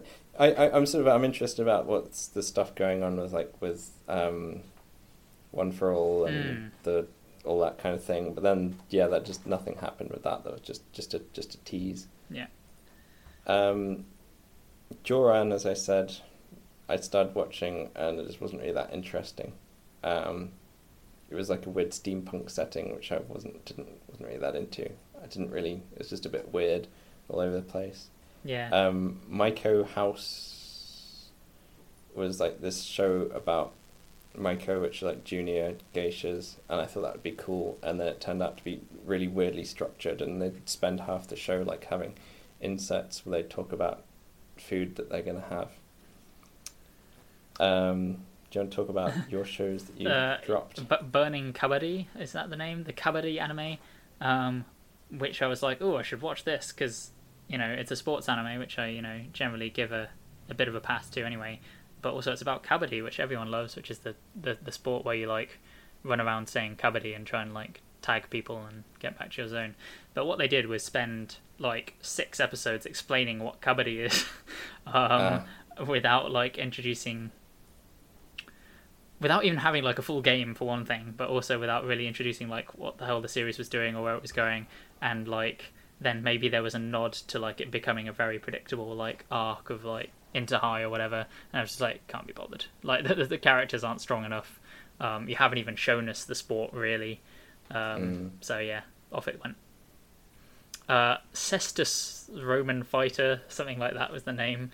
Um, ah, it's just it's, it's I'm lost for words. Um, the, the the start of episode one, like the pre-opening role in episode one, from memory was hand drawn, and everything else is really bad CG. like Oh. after that. Um, but I hate it when shows do that. but that's even beside the point. It's an absolutely abysmally written show about a um a Roman slave fighter, and it's just about like the boxing and stuff. But like the dialogue is atrocious. The scenarios are dumb. Um, it was it is pushing the so bad it was good, but not not quite there to the extent that I kept with it, because it was also quite painful to watch because of the bad CG. But yeah. Um, and then the other one was uh, oh, Higehiro. I, I I shaved and fell in love. I don't. I can't remember what the Yeah. full name of the show is. It's got a dumb light novel name. Um, which is a show about a guy who basically finds a uh, high school girl like on the street who's been like homeless. And it- Oh, yeah, I, did see the. I, I saw that and I was like, it looks vaguely intriguing, but also I'm not sure. Yeah, I went into it being like, this looks more intriguing than your average like novel nonsense, and it's also got like adults and stuff in it, so maybe it would be a bit more interesting. And it, it, it did hold me for a few episodes because it felt like it was going to be quite an interesting, yeah, just kind of like personal drama. And she had like quite a troubled past and all this kind of stuff, but it quite quickly became obvious it was just like a very you know, like they introduced more and more female characters mm. who were just inexplicably in love with the main guy, and it just became that formula, like harem, like novel kind of scenario, even though it was more of a like grounded setting. So yeah, I just gave up. Maybe it's all right. Fair enough.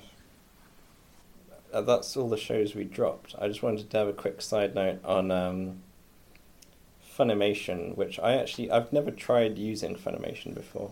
Um, I I got a trial account, literally just to watch Vivy, um, and I mean like Crunchyroll is not a great experience at the moment. I have very mixed feelings about the phone app. I tend to watch a lot of things mostly through like Chromecast, um, which lots of things just seem to be not at all designed around, which I find no end of frustration with. Funimation was possibly the worst experience I've ever had with these things. Like it was, it was really so bad. I was trying to watch things, I, I, I was trying to stream things onto onto Chromecast, and the quality was like terrible. It will sort of just the quality will change, you know, second by second between being absolute garbage, like 360p pixelated, and then being 1080p next second. It couldn't decide what it wanted to do. The subtitles at first were, it, it sort of it, it does the sort of the thing you sort of expect to see on um, on old terrestrial TV where you've got you know text with a black box behind Oh, it right, rather wow. than just no just having text with a border, and I couldn't seem to get rid of that. And then you can, I had to go on. I was on my phone. I had to go on, go to my computer and go onto their websites to enable to let me watch um, mature content, which I wasn't allowed to do on my phone for whatever reason. And then I tried to watch things, and then the subtitles were in Spanish. and I was like, I don't. I, there was no way of changing it. Like there was no option for the subtitle language. Everything was set to English. It was repeatedly giving me subtitles in Spanish in terrible quality.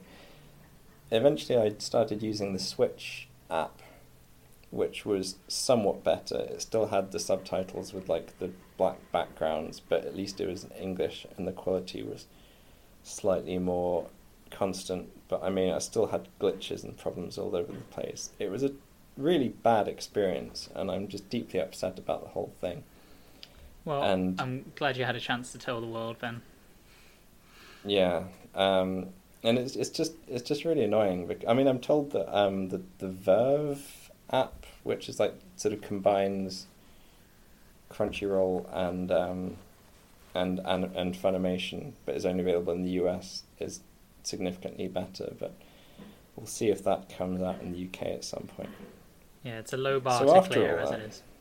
So anyway, so uh, this episode of Stuff Ben Mike Like is brought to you by Funimation. it's not really.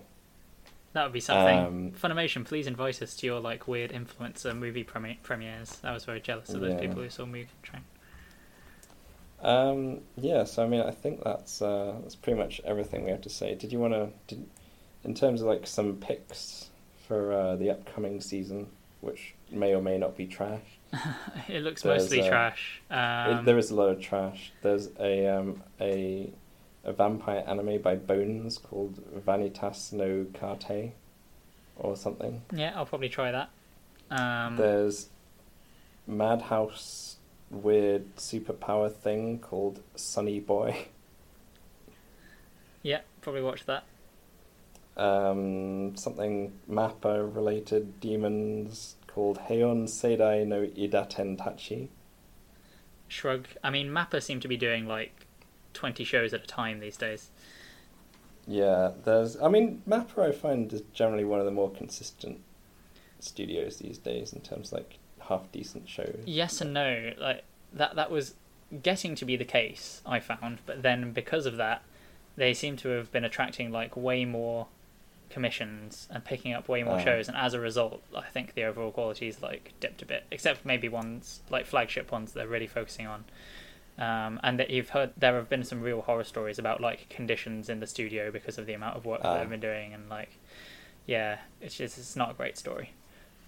Well, maybe we'll skip that one on. Um, I don't know. On moral grounds, Ethical grounds. Yeah, Yeah. Uh, I'll, I'll, Um, I'll probably like give a chance to the um, the water polo show that's coming out next season. Oh yeah, which is also Mappa. I yeah, think. probably. Um, Um, there's Shiroi Suna no Aquatope, which is a PA Works show, and I will read you the verbatim description here. A former idol goes to Okinawa and finds a new life helping a struggling aquarium from shutting down, which is like the most PA Works description of anything ever, I can't wait. to be honest. Be Um, we'll see if it like falls into you know the the Glasslip category or the um, the Sakura Quest category. And then there's um, Kaizoku Ojo, which is about a girl who becomes a samurai pirate, as far as I can tell. Promising on the face of it, but we all know what happened with Bodacious Space Pirates, Ben. Yeah, this is by Production IG, and I mean the key visual looks cool, which is always a good sign. Um, yeah, apart from that, there's a lot of stuff that just looks like absolute trash. So we will see if anything else pops up. we'll definitely be reporting back. I am sure. Um, so with that, I think that's uh, a wrap on episode nine of stuff Ben and Mike like. Yeah, we'll go with that one. We'll change it in post. Episode nine. Okay, well, um, hopefully, you know, next time we speak, we'll uh, be the seventh best rated anime and manga podcast in the UK. I can only assume so after this banger. Right. Well, thanks everyone for listening, and um, I've been Ben, I've been Mike. and we like stuff. Yeah. Okay. Uh, see you next time. Bye.